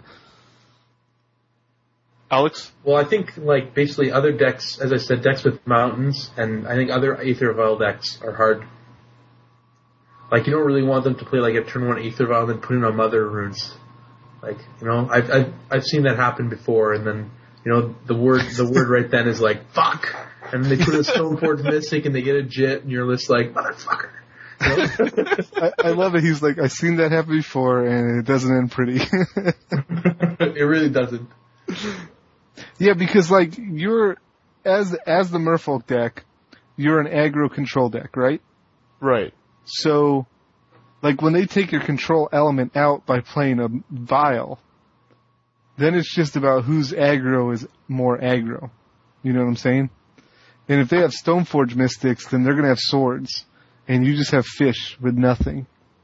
Do you think those decks will be playing mental missteps? Because it feels like mental missteps will help me then against Aether Vial. Um, I think the blue white will. Okay, but then they're playing blue, and according to Alex, I'm favored. yeah, but they're they're also playing, uh, you know, Vial. So according to Alex, you're not favored. no, but I think like what I think is going to happen, and is this is like I think Patrick started to touch on this, and we never finished really. But I think initially with mental misstep, a lot of people are going to be playing it, and people are going to be playing it in non-blue decks. Okay, it's just going to be everywhere. Okay, so what's going to happen is it's going to create a state where people can't reliably cast one drops. Okay, so like if your deck needs to reliably cast a one drop, then like like High Tide, then that deck is not going to be favored in this new metagame. Okay, so what's going to end up happening is people are going to start playing less one drops and they're going to start to diversify. Okay, they're not going to stop playing cards like Brainstorm. It's just not going to happen. Okay, right. but but like things that hinge more heavily on one drops, they're going to try to shift that. And then so what's going to happen is I feel like mental misstep is going to be not as prevalent because when there's less one drops to, to um to counter, then it's it's makes less sense to have four in your deck. So I think what'll happen is mental misstep will will then find like a rightful place as like a tempo card, kind of like Daze does in certain decks. Like not every blue deck plays Daze, you know, but like in decks that want that tempo, they play Daze. So like decks that want the tempo that men- mental misstep provides will then play those main deck, and then it'll become a sideboard card until these one drop heavy decks come back. And then always like lingering in the in the midst will be this this card mental misstep. So like if the meta ever gets saturated with one drops again, then it'll just come back and clean everything up again. You know what I mean? Or or even at that time it might come to like a point of maturity where like just what what'll happen is those tempo decks that run four main deck will just dominate. And people will will like the novelty of running in a non blue deck or running in decks where it really doesn't belong will have already worn off. So like it's not going to just be everywhere like it is going to be like when it first comes out. So the set is going to be released in the middle of the month, right? Uh, I think so. and Providence It's is, it's, uh, it's released on the uh, May the 13th. and Providence is only two weeks from that, I believe. Like, Oh yeah, there's going to be a mental misstep heavy metagame in Providence. It's not going to cycle that quick. Like where it's to the point where only tempo mental misstep decks are out there. It's going to be everywhere. So we're going to see a lot. Like, I guess we predict as a team that there's going to be a lot of it in the top eight, basically. Um, I, I I'm gonna not. say that I'm gonna say there's gonna be a lot out there, but it doesn't Okay. mean it's gonna be effective. You know, because some people might right. just play a two drop deck and then top eight because Yeah, I think actually if there's a lot of mental missteps out there, the deck that like doesn't play them and doesn't play like one drops is probably going to be doing better, right? Like yeah, there might be like room for like a lotus. So you're saying I should play Affinity? Affinity. We, we talked about this with Chapin. Yeah. Affinity is Yeah. well positioned. Oh boy. It's just a little bit like a tricycle KYT, and I think you you you're you're ready for the big boy bike now. One thing, like at one point, it's, I, it's hard on KYT. Like you don't like it's not a three deck format like standard. Yeah, it's not. I can't. I can't dominate with Cobblade. you mean a one deck format like standard? uh, one thing I wanted to like talk about, it, it has to do with mental misstep, is for some reason I don't know how this happened, but for some reason people think that Chalice is going to be better because of mental misstep. Does anyone on this cast think that? Nope. because like somehow like I think the I think the brain fart happens when they're just like, oh, since mental misstep's going to be everywhere, I'll just play Chalice to stop their mental misstep. But it's like, if you play Chalice at one, then you're hopefully not casting any one drops. So like their mental misstep is going to be useless because you don't have any one drops. Or you just played a chalice on all of you. You've mental misstepped yourself yeah. permanently, you know? and their mental missteps can still be removed with force of will or brainstormed away or whatever. Yeah, so well, like, not brainstormed away, but because they'll have a chalice for one. But Yeah, so I don't think that Chalice is going to get better per se. actually, worse, I think. Right? I would think works. Yeah, I think it gets worse at Well- first, at least, because because what's going to happen is the one drops are going to start to go out, so Chalice at one is going to be worse.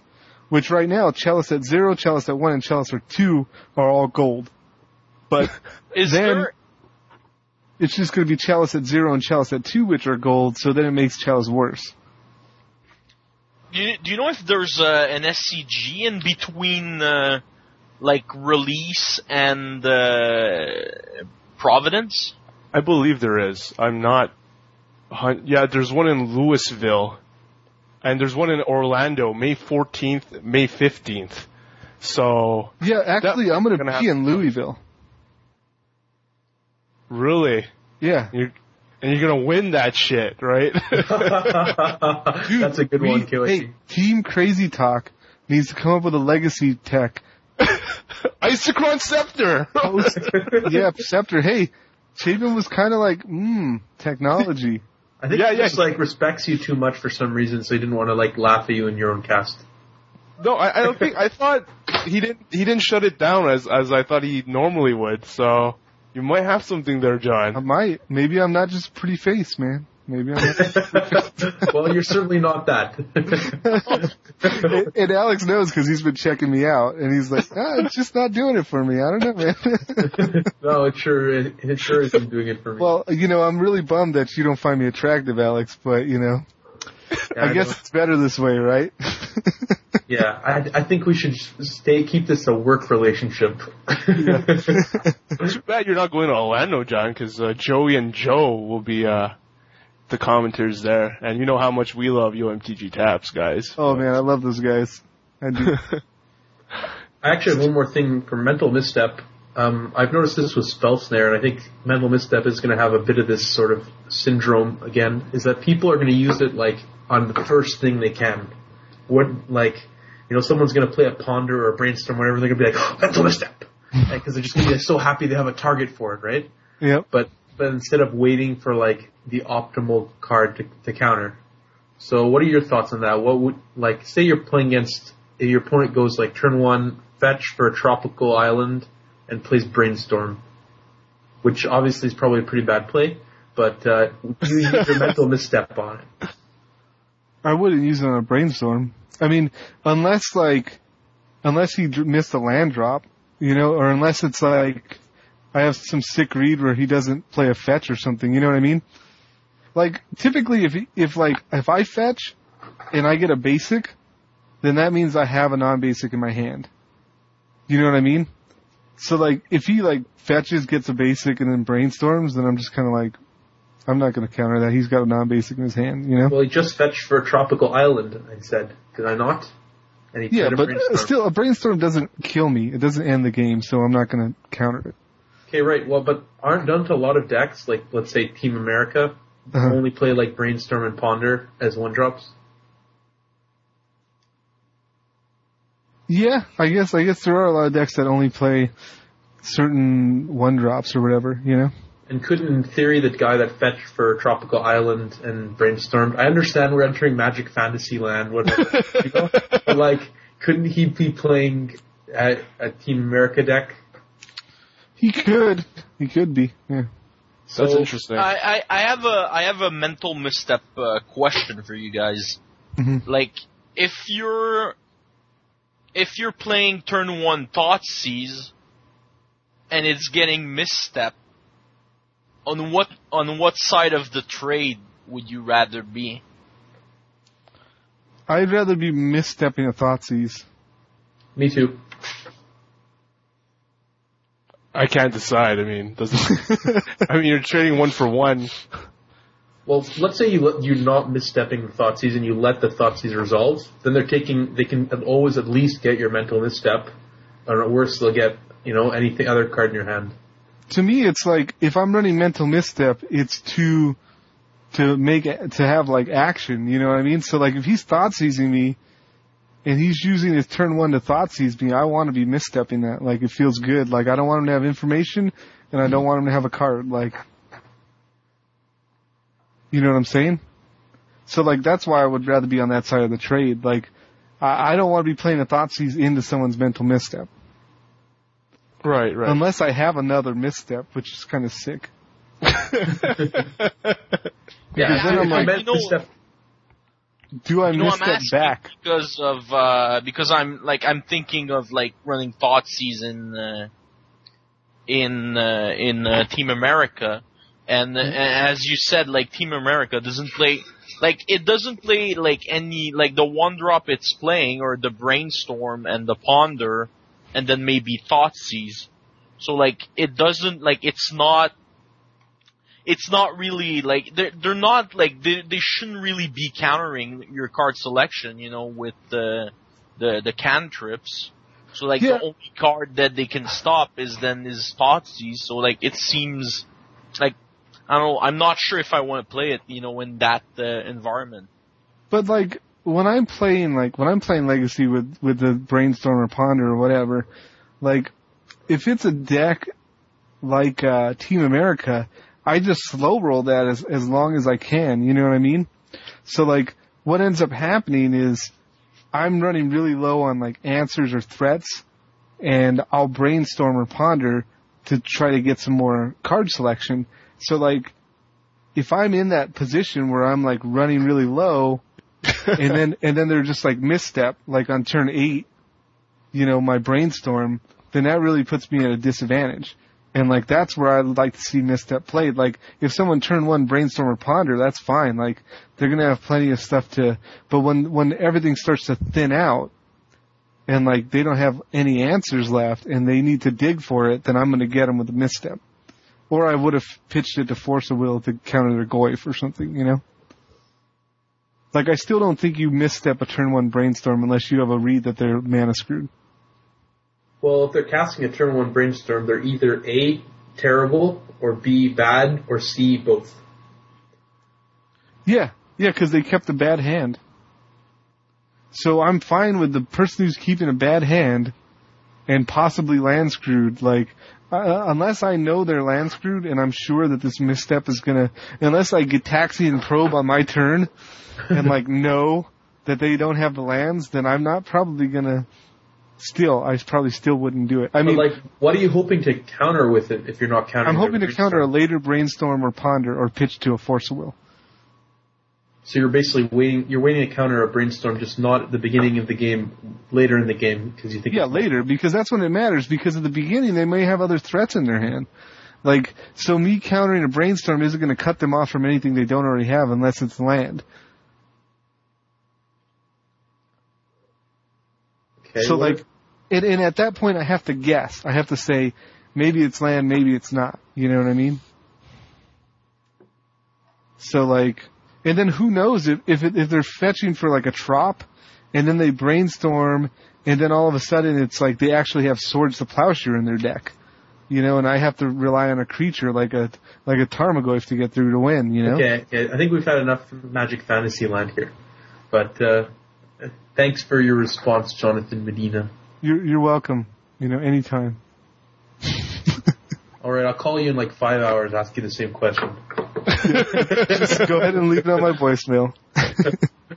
no, I'll just tell your mom directly. You're gonna call me from my mom's house? That's kind of awkward. oh man. So, any last words, guys? Any? I guess we just moved to shoutouts, right? If the- Yeah. For the first time, man, we're uh, clock clock not seeing it in uh, earlier. I think we got Uh, too much goodness with well- Chapin on. Yeah, we did. Yeah. Frank, We we could we could have thought the, talked a little bit about the the latest uh, SCG Open if but I think yeah, yeah, we could have. I think Alex touched on one deck only. Well, I t- talked about Team Italia. There's some other Right. interesting decks, like this um, Rug Stiflenought played by AJ Sacher. Part one of the really interesting things about it is that it's not really Rug. It has one tropical island in the deck, which, if you actually look at the deck, the only purpose it has besides misdirection is a, is a singleton uh, singleton uh, engineered explosives. So, is this green? Is it green that's missing, or is it the? No, it Uh, has red. blue. Basically, blue. It looks like a blue-red deck. Okay, so it's blue red. Okay, because you're like it only has trop. one trop. So I'm just kind of like, well, which one is the is the the weakness? The Yeah, it's not. It's not red green splashing one drop. yeah. Okay, Which kind of makes sense if you think about it, right? I don't know, but yeah. No. you think like I I don't know. It's I haven't seen very many red green decks successful in Legacy. Or Yeah, the, but you said say it- AJ Sacher. what does misdirection have to do with a tropical island? Not the card misdirection, but just like to make confuse your opponents. Okay, so that It's like that's playing Tarmogoyf, that right? that misdirected me. it's because I was thinking you're like it splashes the one trop for misdirection, and in my head I'm thinking, well, first of all, it's like too blue to cast that, and like, what does that have to do with anything? Like, Why do you ever cast that for hard casting it? You know, you always yeah, like yeah, I, I don't know. Why do you ever like splash a trop for it? Like, yeah. It's just for engineered explosives, really. yeah, I see. So, so like the deck is it plays like one Phyrexian Dreadnought and one Vendilion Clique, three Jace the Mind Sculptor, four Tr- Grim Lavamancer, three Trinket Mage, and one Explosives, one Top, one Basilisk Collar, and a whole bunch of you know Force of Will, Daze, Fire Ice, Spell Snare, Stifle, Brainstorm, the usual culprits. Yeah, So it's like it's it's basically it's a blue red control deck. I think So- it needs uh, more destructive force. I think that's what that. deck- yeah, seven drops tend to be popular in Legacy when you're planning to hard cast them. yeah, exactly. Talking So- about hard casting things, yesterday I was watching uh, at local Legacy tournament, and uh, Felix Lapin, who's uh, who KYT gave a shout out to before, playing his usual Hulk deck, was playing against uh, Andre Andre Giraud, who was uh, playing.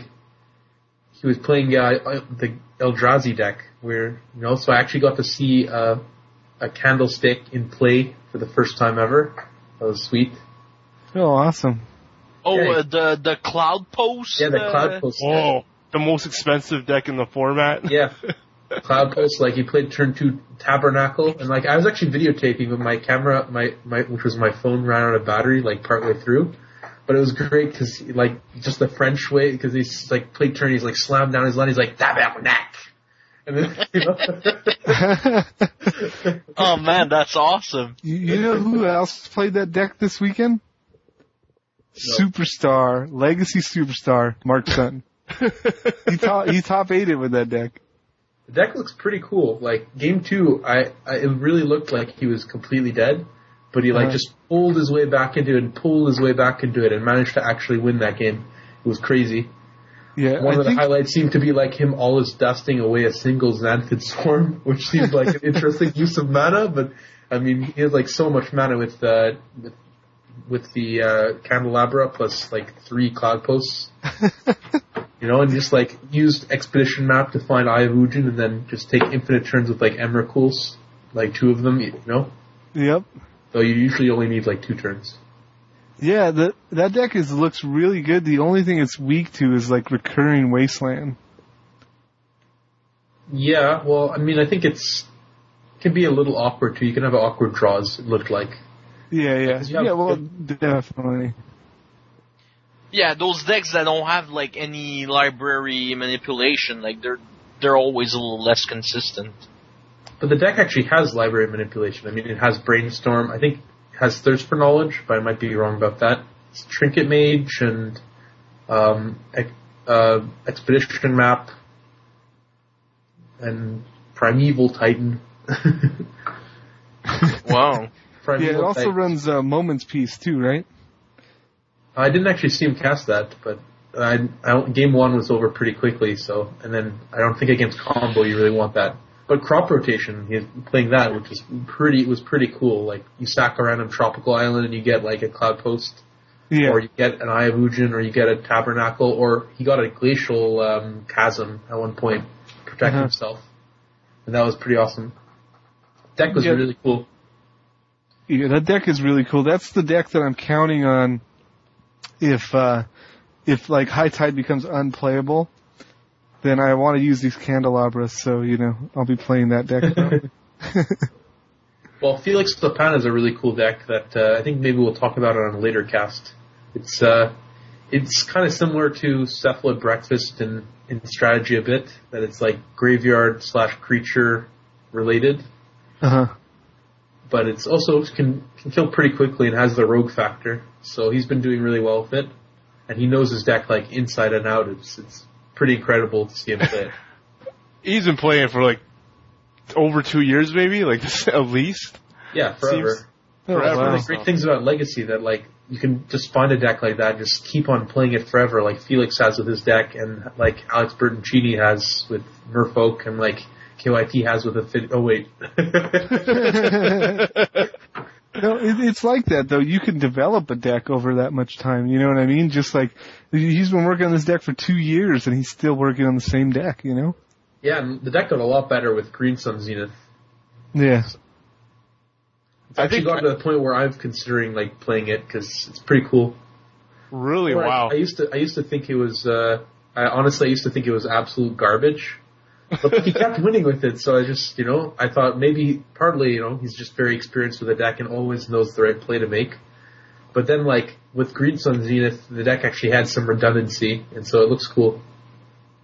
Wow. I want our, I want our crazy talk deck to be the Jin-Gitaxias uh, reanimator deck. Please. The so- sword, sword, sword of fe- feast and famine. It seems more fun. You get the yeah, it, wasn't that ridiculous? Oh man, It's like turn one, turn one, turn one vial, and then like you vial in your stone forge and suit up some other shit and smack them. You're like hard cast, what up? Or, you this is so terrible. or the matches where they have counter spells, you just wait ten turns for your vial to get to ten counters. How that guy in. Man, I don't know. and if Oh, you have uh, first plowshares, you have the mental misstep. But I really want to get this guy in play. Man, it, It just just seems like you're not like- playing Magic anymore. You're just playing like some other game where you're just like, hey, guess what? I draw eight cards a turn, and you have max you have zero cards as your maximum hand size. oh man.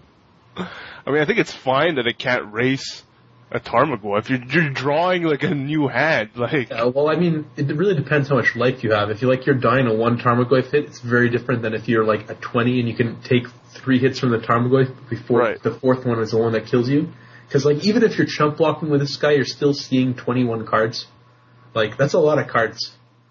I mean, it's Like, it's you- You okay. can't do anything about a Tarmogoyf with like 21 cards plus your three draw steps plus your original cards. Something is wrong with your deck. That was a different format than Legacy. I have to agree. Should be able to win somehow. Like you not play like go for the throat in your deck or whatever, you know, just like say, hey Tarmogoyf, where's your throat? It's right there. And with that, I guess shoutouts All right, the clock Nazi has struck. as struck. Or, or can I mention one more of these decks that was misnamed Sure, in, the, in, sure. the, in the top eight of the Star City? Reid Duke, Reader Rabbit on MTGO, got sixth place with a deck that is labeled on Star City as NO Bant. And if you click on the deck list and have a little look, it does in fact play natural order, so the NO part is correct. But uh, the Bant part is a little strange considering the deck has the only way to produce white mana is with Noble Hierarch, and there are zero white spells unless you count the one Kitchen Finks in the sideboard. uh, and in fact, it plays Lightning Bolt and Chain Lightning in the main deck. Yeah. And So- so, someone called that no rug burn. now that is an awesome name. yeah, because I was just like, I was looking at the list too, and I was like, oh, another natural or Bant, and I always look in there to see how many Selkies they're running, you know? And I know weird, favorite num- weird things. What? What's your favorite number of Selkies? Cold Eye Two. Selkies? I like two. What's your number? I don't know. I just I just lo- love drawing cards. It's like Yeah. addiction. Yeah, so like, That's I, why I was, was Jin Jitsalis, whatever you want to call it. Just like, yeah, draw seven. we love this guy. So Yeah, I like, always look Chapin for those, says uh, Jace, the Mind Sculptor's greater than all. What about this guy? Come on. he, he, he didn't say he was greater than all though. He said, uh, I think I got more positive response on the Elesh Norn than you got on the Jin Kitaxic. Hey, hey, we we all love this guy. hey, I don't love this guy. I said that from No? the beginning. I mean, draw, drawing seven cards is great, but I, I think there's better things you want to be doing in Reanimator. okay. Man, I just want, can't wait for the first guy to play this in like F and M and Type Two, and just like turn five attacks with a stone forged sword and s- flashes it in. Hey, you know what normally happens on this cast? Uh, Somehow anything random we mention ends up being played. So I expect someone to play one miser copies of this in top eight. Probably what's going to happen is I'm going to lose to it in uh, Indianapolis. Watch. You're like, what? You draw a new hand? I'll be like, and I lose all my cards? Holy fuck. curse That- you, that- crazy that is- talk. that is crazy value. yeah, yeah. Um, But anything yeah, else? Um, as John was asking me like what deck I'd play, and I said like Team Italia, but I just really don't know. Like I I don't know what deck I should play. So if you guys have any suggestions, you know, deck you want me to to try out, you think's Ooh. good, I'll I'll give it a try and uh, maybe talk about it on the next cast. Wow, sounds great. I hear Affinity's pretty good. I have already tried that deck, and I have decided that it is not the deck for me. I'm I sure tend to Richard, prefer like more consistent decks over like explosive decks. I, I think our loyal listener Well- Richard is going to give us an extensive list of choices. And he- Shout out to he's, Richard. he's also going to say Les Medina too. Well, one of my friends, he's a, he's a kind of a rogue deck builder, and like he, he was talking to me about uh, a hive mind deck for Legacy. So I'm I'm not sure how that works. Like, do you guys know about that deck? Yeah, yeah. You, have you heard? You guys heard about it? I'm looking it up. Oh Wow. yeah, I've heard about it definitely. You basically run Yeah. like Sol lands, like an ancient tomb, and um, and uh, it runs a couple of uh, the grim monolith, and Wow. basically like the idea is also run show and tell. So like the idea is to just show and tell in this uh, hive mind, and then play packs, which make your opponent lose the game. Like pact of uh, pact of negation, pact of the titan, slaughter pact, all this stuff. Because they have to copy the spell when you play it with hive mind. So you play a pact on your turn, and then when it goes to their turn, they have to pay it. So like some of the sick things you can do on this with this is like turn one, you play like uh, you know Sol Land, Lotus Petal or whatever they use, and then you just uh, play a turn one uh, show and tell, and then put that uh, that into play, Hmm. and then you like just play like a Pact of the Titan, and then pass the turn, and they can't pay it and they lose. Not unless they play Angel's Grace. no, the, if it's if you're on the if you're on the play and they're on the draw, then they can't even put a land in play before they lose. Yeah, well, if, if you're on the draw and they have that draw and you're not playing Force of Will, then uh, they, I think they deserve to win. We're in I think some of our pack. listeners, our listeners enjoy this though. Yeah, it's funny because they're torn. Some of them love the Fantasyland like like battles between me and Alex, and some of them hate it. We give them a little bit of both to try. We're trying, guys. We're really trying, you know. Not me. I'm, I'm just like here, just chilling. Medina has to Trying try really hard though. You're trying to troll me constantly, dude. Yeah. Whoa! I have to agree. And if we I'm not if I trying. ever I'm see you in sure per- I'm succeeding. Okay. if I ever see you in person, I'm just gonna give you the beat down. Oh man, RoboCop's coming You're, after you're your such ass. a bully, Jonathan. bully? Frank, you're gonna get a beat down too.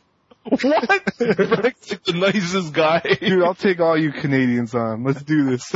And don't you know that in Canada, like one of the rights of, of early adolescence is we have to wrestle a polar bear? and like you may be really large, Medina, because like I've heard legends of your giant boobs, but like you're not as big as a polar bear. Dude, little did you know though, those boobs are all muscle, man. it's all muscle. I'm gonna throw a cheeseburger at you and like you're gonna be distracted. I probably would be distracted. Especially if there's bacon in there. Oh man. my God. Here's a here's a little side note. Today, I had a bacon cheeseburger with guacamole, and it was insane. There was like lettuce, tomato, guacamole, Oh, bacon, cheese, and this big like steak patty. wow. These nice crispy fries. It was awesome. Holy Our podcast, our listeners are uh, gonna get hungry at I this know. I just did that on purpose. Frank, uh, shout, can you start the shoutouts, Frank? Yeah, sure. Um, uh, I want to send a shout out to um, a guy you might know, uh, Frank Lepore. there was a there was a discussion this week on uh, on Twitter, and I found out you know like that the the five you know the questions that we do with the with the guest. It was Oh. actually Frank Lepore's idea, and uh, apparently Medina stole the concept from him. So I like it's been working really well. So uh, I'd like to thank Frank for for being an inspiration. And oh man. Can you confirm or So- deny? well, Medina was arguing against it, and like the way I saw it is that like Medina's a pastor, you know, and like you know all these. Uh, these So like, uh, scandals that you've heard about, like what they do to little kids, and you know, Medina's ethics with little kids, you know, like so that's that that doesn't really look good. And on the other hand, you got Frank Lepore, like he's the the Jesus of magic, you know, he was dead, he came back, and so I, I was like, yeah, probably Lepore, like it was probably Lepore's idea, and uh, and Oh, Medina man. just stole it. So. so like, Medina, Shout out to Frank the poor man. Franks unite. Frank's Unite. Let me. uh Do you want me to? Do you want me to weigh in on this topic here? Not really, because like everybody knows of your your reputation. So Yeah, I mean because it's your you know, word against his, you know. Like so, who do you gonna side? with? Frank I, I will. I admit. I admit it, dude. I, I stole the idea of interviewing a guest from Frank Lepore. He came up with it to interview a guest. You know, like nobody else had ever thought of this. Like the Tonight Show. uh, you know, Howard Stern, all these people who like, I don't know how they got along with like shows without interviewing people, but this was just a mind blowing idea. Like, you would ask a guest questions, you know? And like when I heard Frank say it, I was just like, whoa, dude, do you have this patented or like, do you have any like legal binding information? Cause if not, I'm going to jack this. So like I stole the idea of interviewing guests from Frank Lepore. And so I'll just admit it, man, you know? it, it I was thought you uh, were all original, John Medina. yeah, it was his idea, and uh, I took that idea from him, and uh, Well, I it- interviewed it's- him best. It's been really good to us, so like thank thanks to him, man. Yeah. Oh, he also invented electricity and the internet. Well, that's what that's what's running my computer right now. Yeah. Wow! Shout outs to Frank Laporte for Thank me as you, well. Frank. Sloper. Thanks, Frank. he he's an awesome guy, man. Yeah. Definitely. Often neglected on another cast. any any any other shout Whoa, outs? whoa, whoa. Another cast. What's the name of that cast? You should at least give us a shout out, man. Guys, you don't want to listen to this. It's strictly inferior to this Say cast, it. right? Say it, KY. Say the name. Frank, can you do it for me? It's called uh, unsleeved, I think. Okay. so we'll give you a shout out, John. Anyone else, Frank? Uh, no, uh, well, just uh, AJ Seltzer, who's been cheering for our good for our, for the good team uh, all along, but like we didn't get there this time, but uh, it was the good fight. That's it? yeah, that's it. Uh, Alex? on to you guys. Uh, shout out, of course, yeah, to the Habs for uh, for a good fight. It's- though we didn't quite get there, and uh, of course Pat Chapin for being uh, on our show and being an awesome guy. He's pretty funny, and I've learned a lot from reading his stuff. Um, shout out to Davies Clark for uh, for for various things, and uh, shout out to Targle from the comments who uh, who who says more Alex Hain seems to be pretty knowledgeable on a wide variety of decks. So, so uh, yeah, shout out to you, dude.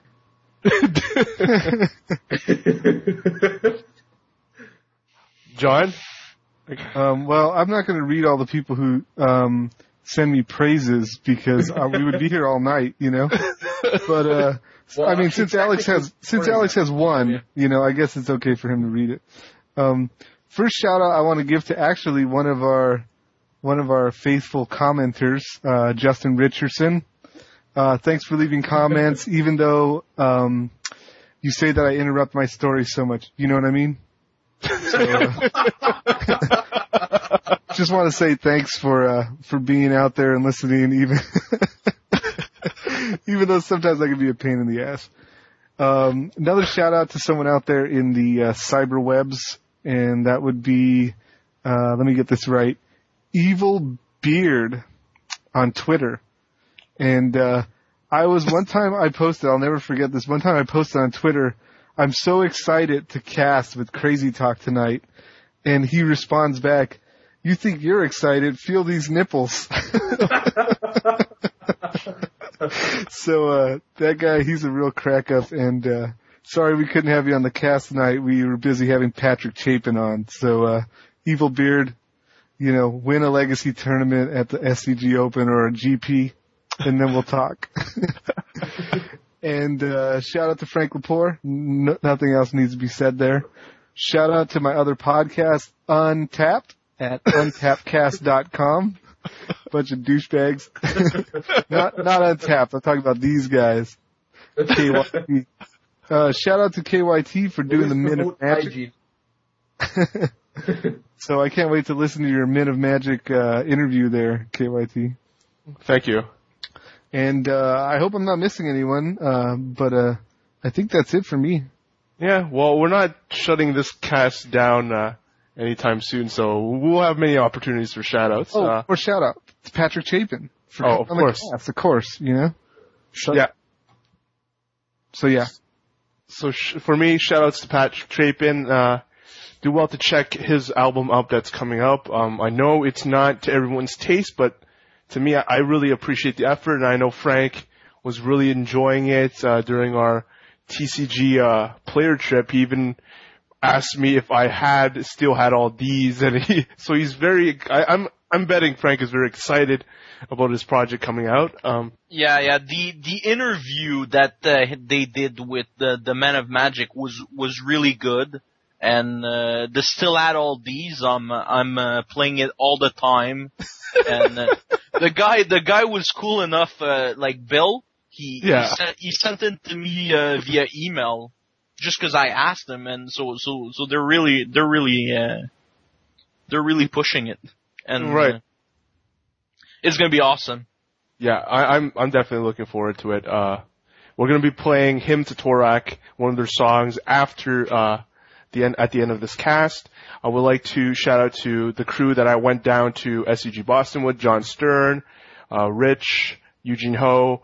It was a real good time. I had a lot of fun, and if SCG events were in Canada, I would want to go to every one, single one of them. Um, the people there are super nice, and obviously the best players that are there were very kind to me. I mean, big shout outs to Gerry Thompson, Joey Pascal, Drew Levin, um, Adrian Sullivan. We actually talked briefly to um, anybody that came up to me, guys like Bruce, that just went up to me and said that they love both of my shows or something, and that we are the reason that they could get through work. I mean, that's that's a huge compliment, and I know I'm going to be forgetting some of you guys, and obviously a plug to face-to-facegames.com because they were actually nice enough to let if I was missing cards or if I needed to buy cards from them, they were going to offer me a deal or just lend me the cards. So that was that was really nice of them. Um, and that's it for me. So uh, let us know what you guys want us to talk about next week. I know even though there's an SCG Charlotte coming up, at some point I feel that people just don't really care about pre New Phyrexia Legacy. So just let us know what you guys want us to talk about. And with that, I think we didn't get Pat to say crazy. Oh, you said it wrong right there too. oh, I didn't get Pat to say crazy. Crazy. And obviously he's a crazy guy. right on. I- Oh yeah, One last thing before we go. let me guess. Okay, go. King Ho! I knew it! Fuck! well, at least at least your dad's name isn't like isn't like Prince Ho or something, you know. at least he's the king of the hose. Alright. Shoutouts to my dad, and we'll see you guys next week. King Ho! Self-indulgent? You haven't seen anything yet. Let's Go and get your grimy with that rhyme style line. See now, never mind the crazy times behind me. But I'd like to mention how thankful I am for everyone that reads my articles. Star City Games, Channel, Fireball, Legion Events, and RIW, MTG Mom and MTG Salvation, Mana Nation, Quiet Speculation, The Magic Show, and the Starkington Post. The podcasters casting from coast to coast. Top 8 Magic, Yo MTG Taps, Men of Magic, and MTG Cast. Limited resources, mana deprived. MTG the source, 60 cards, GG's live. TCG Playa, the ATMO2 drop. Blogs by Jerry, AJ5 with Flores, stop.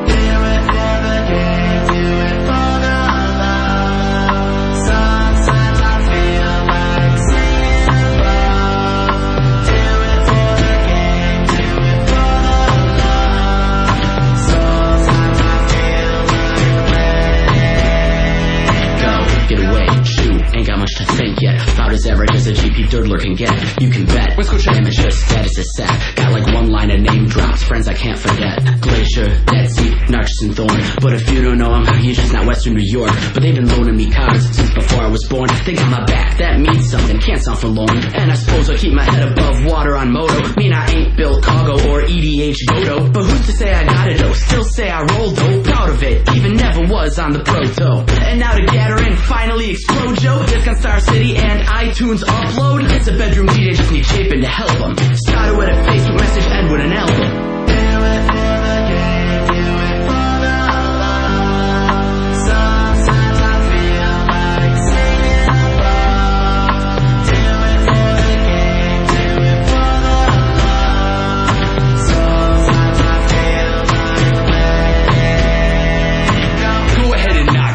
Back in the day. But being the first to fight in pro play. I'm thankful for Corlash, of course. I learned both this generation and before. Valencia Chase, Rare's actual inventor, inspired by a burn deck built red drain store. Made next level blue, control cool.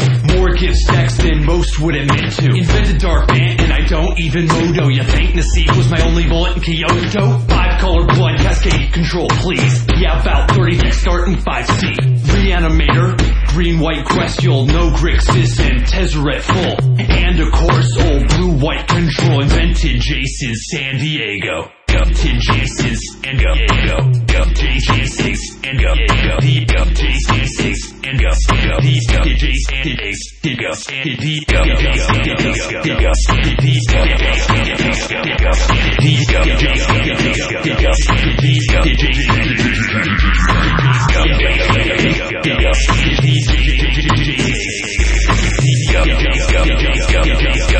Vintage